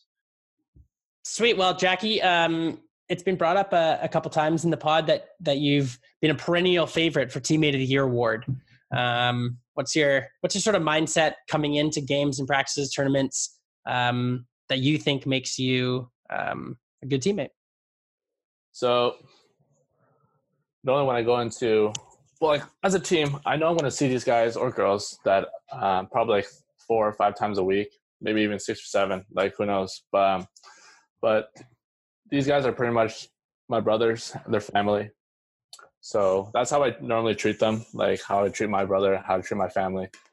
So like even like that's how I go into practices, um, games, tournaments, road trips, all this stuff. Where like positive attitude, just happy guy, just like trying to get these guys pumped up for practice because I know no, not a lot of people like to go to practice, but like tournaments and games, road trips, all these all this stuff, guys are like focused on the game, but sometimes they like to teeter off. So like I like to just remind everyone how important this is as a team and what we what we're here for. So like even outside the field where like we're at the bar, like I'll just I see how like guys are like communicate like playing at, at practice and stuff. I'm like, you know what, I'll just buy these guys all drinks. And then they're like, "Oh shit, Jackson have to do that." I'm like, "Nah, man, you guys deserve it." and like, I'm like, yeah, I invite guys over to my house. We'll like, I'll cook them dinner. Like, we'll watch a hockey game, whatever, basketball, whatever's on, football.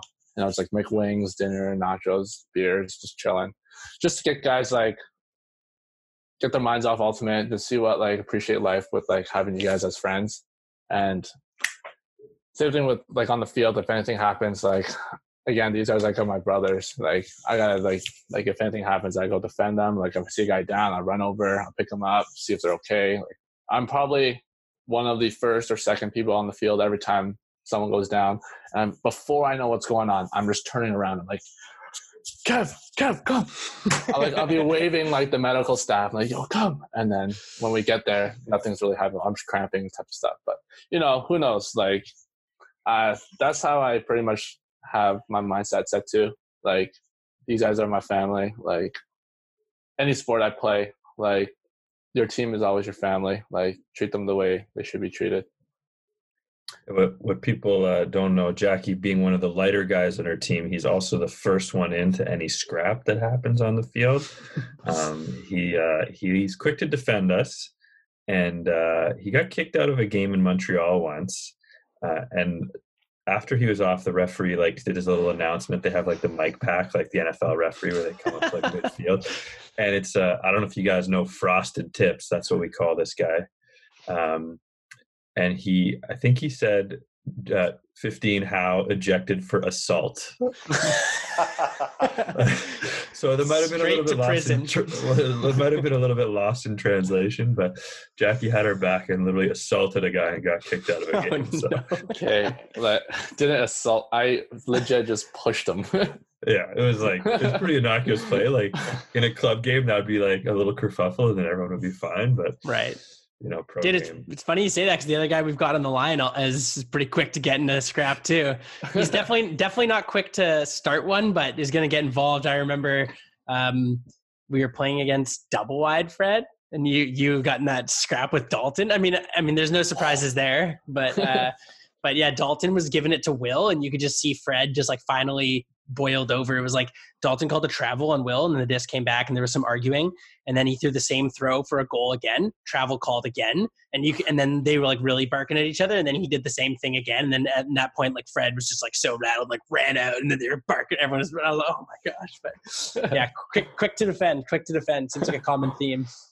I think you might be misremembering that a little bit, but I think the real highlight of that whole thing was it was a it was a flick huck, and Will's flick hucks are you know they're not really that great, but the first one was okay, travel, and then he just like he just did that thing where after a call you just shoot the exact same shot. You did it three times in a row, and they were completions all three times, and then I think eventually the play went on, and then I just ended up picking up Dalton and subsequent points, and you know, just, No, that's what it was. Yeah. I don't know. I just wanted to play him tight and give him a hard time, and I don't know. Dalton's a real wiener, so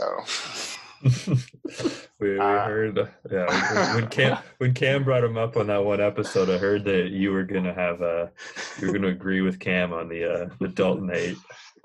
just he's just one of those guys that tries to like you know like get away with stuff and pretend that he's like not doing anything wrong, but he's just super scummy. Um, yeah, but you know I don't know how the team dynamics are out east, but I was out in Toronto for a week in earlier this year in February, and can definitely 100% attest to Jackie's hospitality. He put me up on his couch for the whole week, and you know, the whole time I was there, he definitely made sure that I had everything I needed and more. So, Yeah, for sure. That was a that was a fun week when you were here. And, and having said that, that leads us kind of right into the next question here. Um, we all kind of became friends in 2016. I would say this kind of group of of Team Canada, like that's kind of the first time most of us played together. But you two kind of immediately became like best friends on the team right away. Boom, Fracky is a thing. What ha- like how? Not what happened. I mean, everyone becomes friends, but like How the fuck How did, did- that happen? how did you guys like immediately just become best friends and you're going across the country to see each other traveling like you know it's great it's awesome we all love we all love the fracky bromance but like how did it come about give us the story How did it happen? Well, I don't know. We saw- exploded. yeah, but um, back in 2016, like you said, um, is when we kind of like all started being close friends, and um, we both saw the roster and we're like, man, we're the only athletes on the team. Well, like, there was like Tim and Nate, but like But we'll, we'll go into why Tim doesn't count in a bit. Yeah, I can say that, I could talk about that one. And it's like half, so we're like, okay, whatever. But no, no, we we we were we got into our dorms and and Fred and I were like neighbors, and then we would just all like we'll just have like breakfast, lunch, like we'll just like go have eat together, and we'll just be talking throughout the our meals, whatever. And next thing you know, we watch the same anime, and then we watch the same shows. So we just ended up just I don't know, hanging out together a lot during the tournament, like after games and stuff, just hanging out, watching anime, eating, and then I don't know, and then I just built our relationship to be every year. I would like we'd just be talking throughout the year, and then I would have some trips out to the west coast, and I went to go see my family out there, and then I always shoot Fred a message like, "Hey, what are you doing? Let's go grab a drink or whatever." Catch up, talk, and then I don't know, just stay connected, and then that's how we are today. Yeah, for sure. I think, you know, Jackie coming out to Vancouver seems like at least once a year definitely helps. Um, you know, we get to spend some time, play not this last year, but the year before. Jackie invited me onto the Eliminates team, which is a tournament, like a fun tournament that happens here every, I guess it happens like Canada Day. Every Canada Day, yeah. Um, that was pretty fun. We ended up winning, so that was all good times. Um, yeah, I mean, I definitely give Jackie a lot of credit. I'm not, I'm like in my own kind of personal life. I am not usually the person to like make sure I like go out and maintain connections because I tend to get lost in my little bubble. But Jackie definitely good about reaching out and you know, and you know, as he described before, he's that guy to make sure that the people around him in his life are doing good and i totally appreciate that so. But yeah i mean i think in 2016 it is hard to remember kind of what happened but you know people tend to be on the same wavelength about different things and um, you know going down to columbia was fun and you know some of the more adventurous guys would often be out and about and you know, exploring all that Medellín had to offer. But I don't know, you just tend to fall in with the crew that's kind of like operating at whatever wavelength you're on on those trips, and you know, things, relationships build, and you kind of you know talk about stuff, and took off from there. Sweet. So, what's it like uh, playing against each other in the sort of furious goat rivalry when uh, you're obviously close friends, but you're playing on different club teams? What's that? I mean, we all kind of have to go through that in our own our own way, but uh, as you guys as being you know quite tight, what's that? What's that rivalry like? Well, to be like before a game, like I always go to say hi to Fred, or, like goof around a bit, and we just make our jokes. But like once the game starts, it's all business at that point. Like we're just fierce competitors, the both of us. And Tummy sticks during the game. no, no. But uh, yeah, the, but we're in game. Like it's kind of hard because we're both on the D line, so we don't really get to match up against each other much. But um, the odd time that we do, like I feel like we'll just take it very seriously, play the game, and then post game we'll just talk about the game and just have a laugh, and then go on with our days. True. I think definitely like actually building personal relationships with the guys on Goat makes the whole experience a little bit more fun because like Jackie said, when it's games time, it doesn't like it doesn't matter who's on the other side. Actually, it's like knowing that you like beating more than your buddy, to be honest. Mm-hmm. So, um, so it's definitely super easy to you know be dialed in, maybe even more so, like 100% focused in, you know, during the matchup. But you know, on the flip side, it was like definitely cool at Club Nats to like you know in the in between times you have a few guys on the team that you can you know holler at or just check in with like oh how's your squad doing oh not so great uh, man us neither Hey, amen, Um, brother. Uh, yeah, it's like it's it's dope. I do have a love hate relationship with goats, so you know, you know, I love some of the guys, but I can't really love the team. that's, that's that's fair. That's, That's fair. fair. Now, Fred, you were here, and you said you mentioned here in February for a week in Toronto. Uh, you came out to Craft uh, Beer Fest with us. oh Now- gosh. The reason I asked this question is because I don't really remember the end of the night. Now, you had a flight to catch. So, Craft Beer Fest, for those that don't know, it's like an 11 to 5 p.m. event. So you're literally day like it's like prime day drinking downtown Toronto in February. It's cold. Everyone's wearing retro snowsuits. Fred, did you make your flight? Is what I want to know because I don't remember. I did. I didn't really have that much trouble. I think uh, we went home after. Even did we grab a bite to eat? Yeah, we got we got some. I believe we got some dumplings Yeah, probably. or Like, uh, I- I- one or the other. Oh no, we. I think we got. I A think we Bommy had Boys, no? Dumplings. I don't know. We got something. It's one of, one of, one of the Keep widely it- varied ethnic fair in the Chinatown area. But yeah, I think you know I had my stuff packed, so I did a little bit of prep work in advance. Just had to go back and grab my stuff, and then got myself down to the station. Had a nice.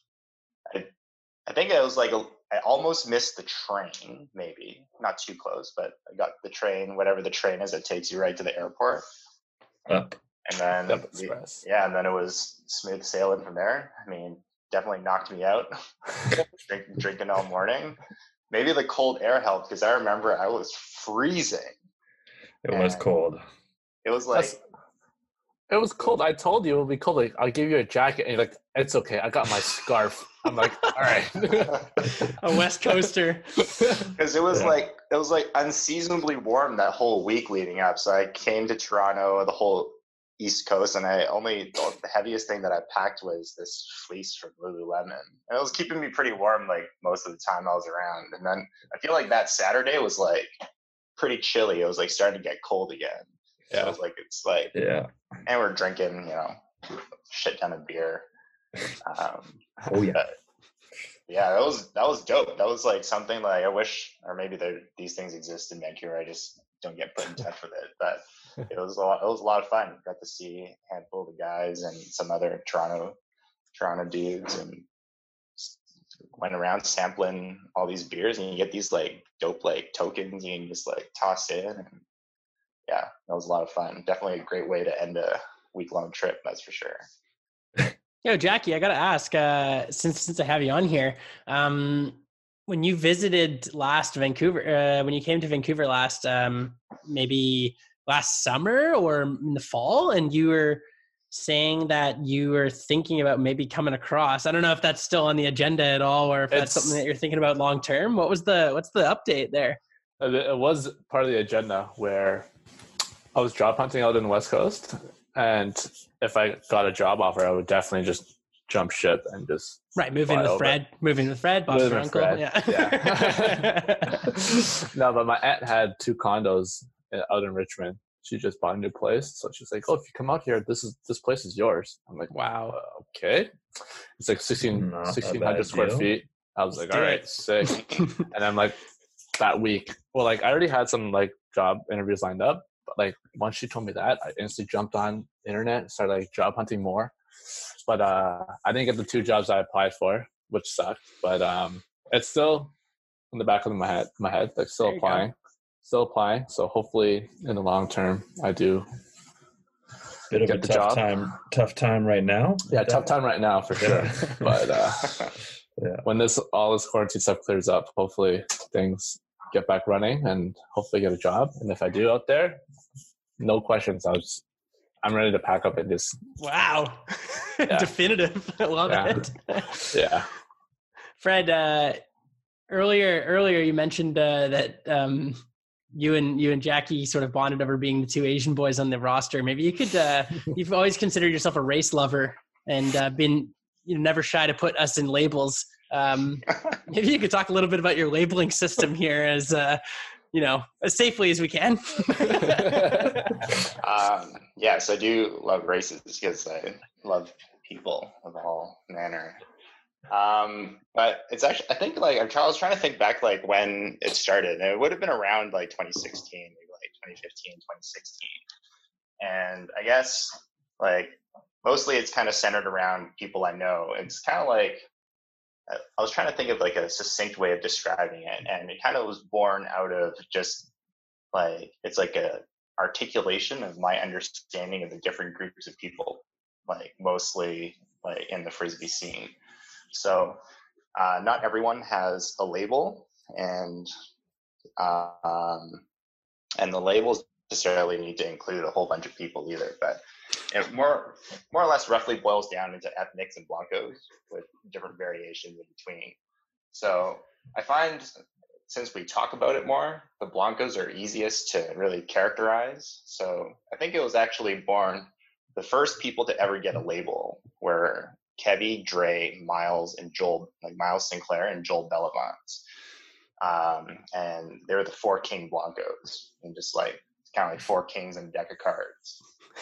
And because they like, I feel like they had like a side chat that other people just like they were like the main figures, and uh, other people would try to get into, like Rumi, who's an ethnic. um, and they just had like they're like in my mind they were like one distinct group of four people and they're like kind of like at that time it was like a couple of a few years ago so like some of the other now blancos are a bit younger and so they kind of had their little crew of like blanco underlings guys like malcolm and ben maybe even um, but they were really like kind of like the characteristic four and you know they loved drinking beer playing euchre, white chucks, playing shaum with this like hand thing. It's like you know, there's just like things that they do. They, they like to go out. They like to like to go to White Spot, which is a restaurant chain for all you East Coasters that exist out here in BC. Um, and you know, do their thing and go to the Anza Club. It's another thing that Blancos love doing. And so they're the four kings. There's been other people who've been mixed into the Blanco crew, like Malcolm. He used to be, I think he, we used to call him a Blanco in training, but, Yeah, that's what we called him in 2016. and because they're kind of like next in line to the, the four Blanco thrones for all you fantasy lovers out there. Yeah. Respect. Um, Respect. But yeah, so some of the other characteristic groups that come to mind are ethnic Blancos. So there's only two people. It's Tim Sang and Rumi Tejpar, partially because they both went to a prestigious private school out here in Vancouver called St. George's and kind of had a very Blanco worldview, despite not being white themselves. um, so yeah, people, you know, people would often like Jago saying, "Oh, you know, Tim's a Blanco." I'm like, "No, Tim's not a Blanco. I mean, Tim's an ethnic." I said, "No, no, Tim's not an ethnic. He's actually a Blanco. He's like a Blanco in disguise." So, so it really is more about you as a person and not, you know, any other kind of distinguishing factor about you. but one of the things is like there's like a bunch of blancos. There's ethnic blancos, king blancos in training. There's mamas blancos, which there's not really that many mamas blancos around the scene anymore. And We used to have a few more, but these are the guys who are like kind of like they re- observe the rules, probably have a good relationship with their mothers, um, listen to them, and and actually the really key feature of a mama's blanco is like if you kind of think in your head it's like you didn't want to do any planning for a trip like say whether it's a frisbee trip or otherwise like he's a person that if if they were around you would know that you land in whatever airport you're in and they would know you know how to leave the airport. Like they would like have thought about it beforehand. That's a real blanco characteristic. But yeah i think like there's a also a bunch of ethnics especially you know vancouver and toronto lots of different ethnicities represented but i was kind of thinking because like there's a bunch of people that we call ethnics out here now you know like i guess myself and jackie would be but like will peter yu for people who know him. And kind of like it's just like seems like a lot of people are called ethnics and it's like there aren't as many defining characteristics and similarities but i've thought of a couple in preparation for this podcast. Like so instead of white spot they'll like to go and have chinese food after often. The real thing that brings all ethnics together is gossip. Nothing like an ethnic gossip like whatsapp chat. Um I just love that. Bubble tea obviously i think it's just it's not even that it's because it's in like asian food it's just there's something about like i don't know. It's kind of like the frisbee equivalent here of like a professional going to starbucks for a drink. It's just like instead of getting a coffee which is just like getting bubble tea at some point. Um, being a little bit flaky is also another key characteristic. Sometimes you may not know if one of your fellow ethnics may or may not show up to whatever was planned. Um, but yeah it was just kind of like uh, it kind of goes back a little bit to i feel like how jackie and i like initially became better friends like you just kind of like get groups of people in the squad that kind of have a bit of the same wavelength. They like like similar things and you kind of get together and clump into these little groups and i feel like way back when my mind picked up that there's people that clumped into these little groups and they just gave them gave them i guess these labels yeah, for the record, for the record, Fred is the only one that actually uses these labels. The rest of us just fall into them.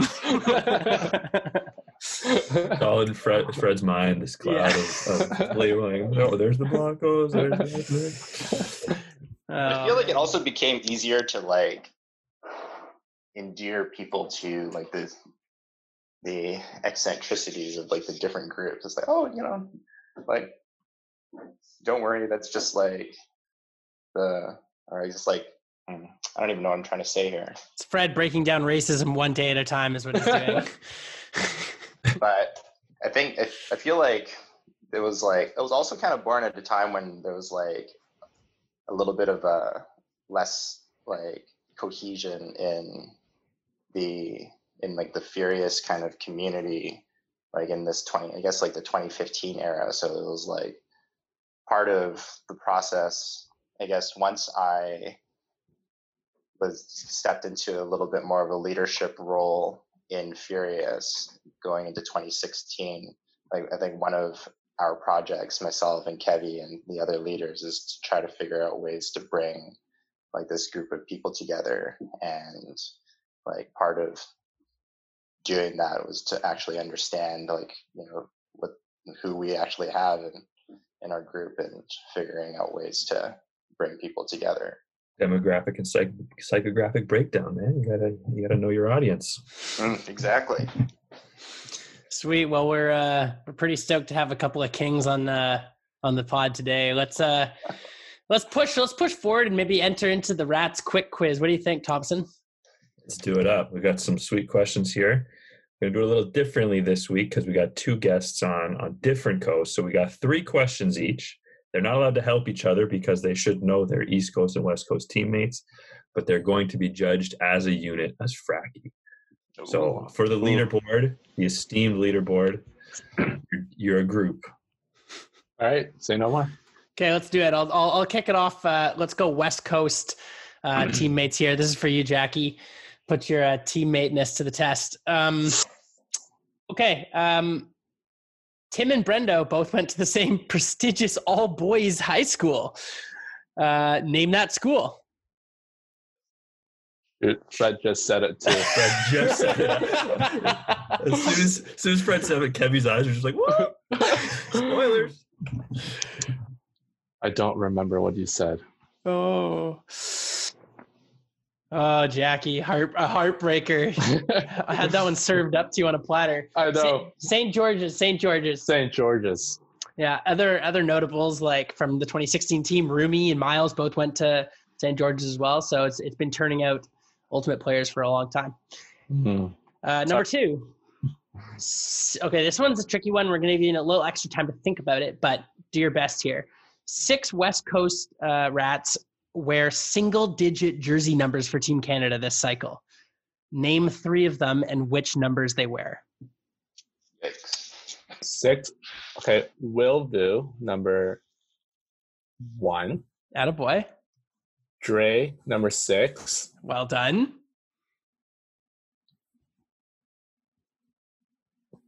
There's, a, there's a big one you're missing. A really big one. Really big one. Morgan, number eight. ding, ding, ding, ding, ding. I'm getting there. I'm getting there. Nice. Now you're, you got you're three. Can you get more? playing with There's house six. money now. Playing with house Yeah. money. Um, Robbie, number. You got it. Just don't say anything. Wait, what? I said it. You you got it, Robbie. Number that's it. Number zero. Zero. Yes, I'm saying. um, Frig. Uh, we'll, we'll cap it. We'll time cap it there. But uh, Yeah. Bayless wears number four, and for Team Canada, and Braden wearing number nine. Ugh. But nice work. That's good. That's a that's a that's a correct answer. Okay. Uh, another jersey number one here for you, and we're using Lloyd as a West Coaster here because he's living in uh, Cali. Okay. Um, in 2016, he actually phoned me up and said he wanted me to wear number 89 for the um, 2016 cycle. What number did he wear instead, and why? Oh, frig. I just gotta know this one. It's You should know he, this. wore Max. he wore John Hassel's jersey. Gotta get gotta get the number, but Look at nice. the number, Max. Come on. I'll keep up with this. Giving you gonna give you a seven Passes second time limit here. Break. I really hope it. don't 38. Yes, well done. Got Oh. it. Well, well done. He wore it because um, then we won a Hassel on the team that year, but he had injuries that he couldn't oblige, so he wore it in honor for John Hassel. Dope. You got it. Uh, Thompson, take it away. I'm All right. sweating. Fred, here we go. Moving on to the East Coast boys here. All right. Okay, so this rat, he may be an all around nice dude, but he's packing a black belt in karate, so watch out. Who is he? Oh my gosh, a black belt in karate. That's incredible, by the way. When I read that, I was like, that is hype. Oh, the karate kids are never the ones you expect. exactly.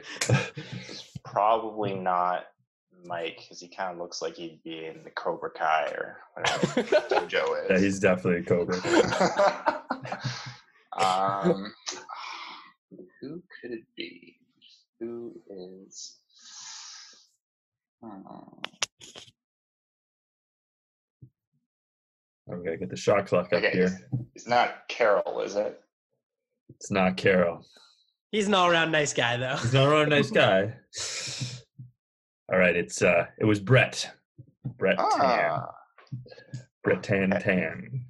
actually, Okay. I, can I can see that. Oh, So Kevy had a question uh, about himself. So there's someone on the team whose mother's maiden name is the same as my last name of McKnight. Hmm. What? So Jackie doesn't even know that this was. A, this is just a funny fact. I What thought a I'd throw it gnarly question. So, whose mother shares a maiden name with yours truly of McKnight? Okay. What's her first name? So Jackie will know Pam. Pam. Okay. Pam McKnight is the mother of which Team Canada member? Hmm. Cruel. Cruel. This is a hard one. I, This is a tough one. Just throw a guess out. honestly, I don't know. Okay, I was I was about to guess someone who I don't think it would be. So and rule out guys like Alec. Sometimes I feel like I actually need a roster in front of me so I can actually remember. Good tip for future guests. Yeah. I should probably rule out the Mackenzies. Um, who is left? Who's out there in Toronto? Hmm.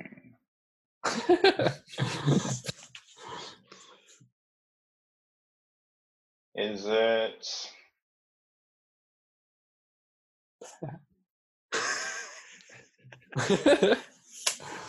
Here you go, Fred. I'm drawing a blank. You're on the shot clock. Okay, I'm gonna guess Isaiah.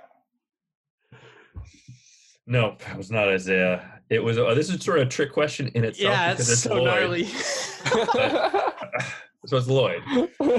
Oh, We're counting him as an East Coaster for the East Coast half of the quiz. He's I both coast. I was actually going to say like Kevy had a question about Lloyd, and I was like, wait, that would give the answer. um, so yeah, Lloyd. Lloyd's mom is uh, no relation to me, but we share the same last name. Oh. All right, final question here.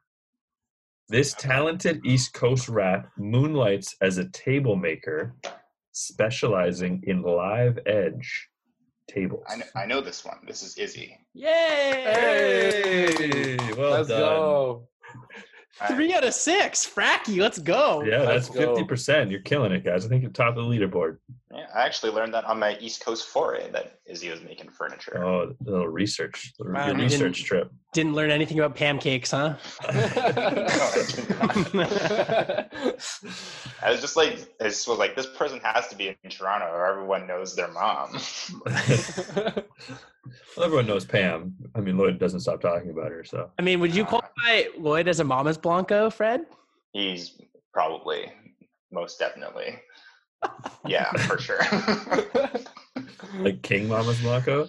he, yeah, he probably would be. He's like literally what all mamas blancos should aspire to be. Oh man. Amazing. Well, boys, it's been uh, it's been such a fun time. Thank you for joining us here Thanks on the Rats in the House podcast. For having us. Um, yeah, it's, it's, it's our pleasure. Thanks, boys. All right, adios. Take care. Goodbye. See you, boys. All right. Well, that was Fred Lamb and Jackie Howe reporting in from opposite sides of the country.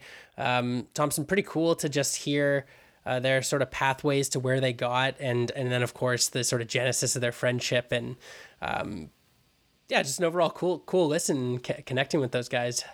Yeah, it was great. It was great to chat with them and, and hear how the bromance sort of fell into place and and it's uh, it's just amazing that it's lasted so long and like they it's a true like you can tell they have a really great connection together and it was awesome to get to actually hang out with Fred here in Toronto for a like almost a full week. Saw him a bunch of times, did some events as we talked about with them. So it was really cool to hear kind of how it all began for those two. Um, I would like to st- extend a great thank you to them for for joining us for our uh, cross country interview. So as the first one of those, hopefully we'll be able to get more of those as our technical know how and savviness increases. Uh, but until further ado, thank you for listening. Hope you enjoy a little duos chat this week, all about duos and sports, and we'll catch you next week.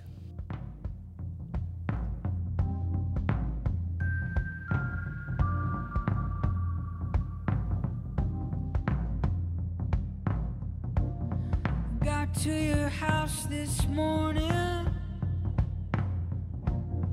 Just a little after nine Could have been the Willie Nelson. Could have been the one. So I'm at your house this morning, just a little after was in Bob Cajun where I saw the constellations reveal themselves one star at a time.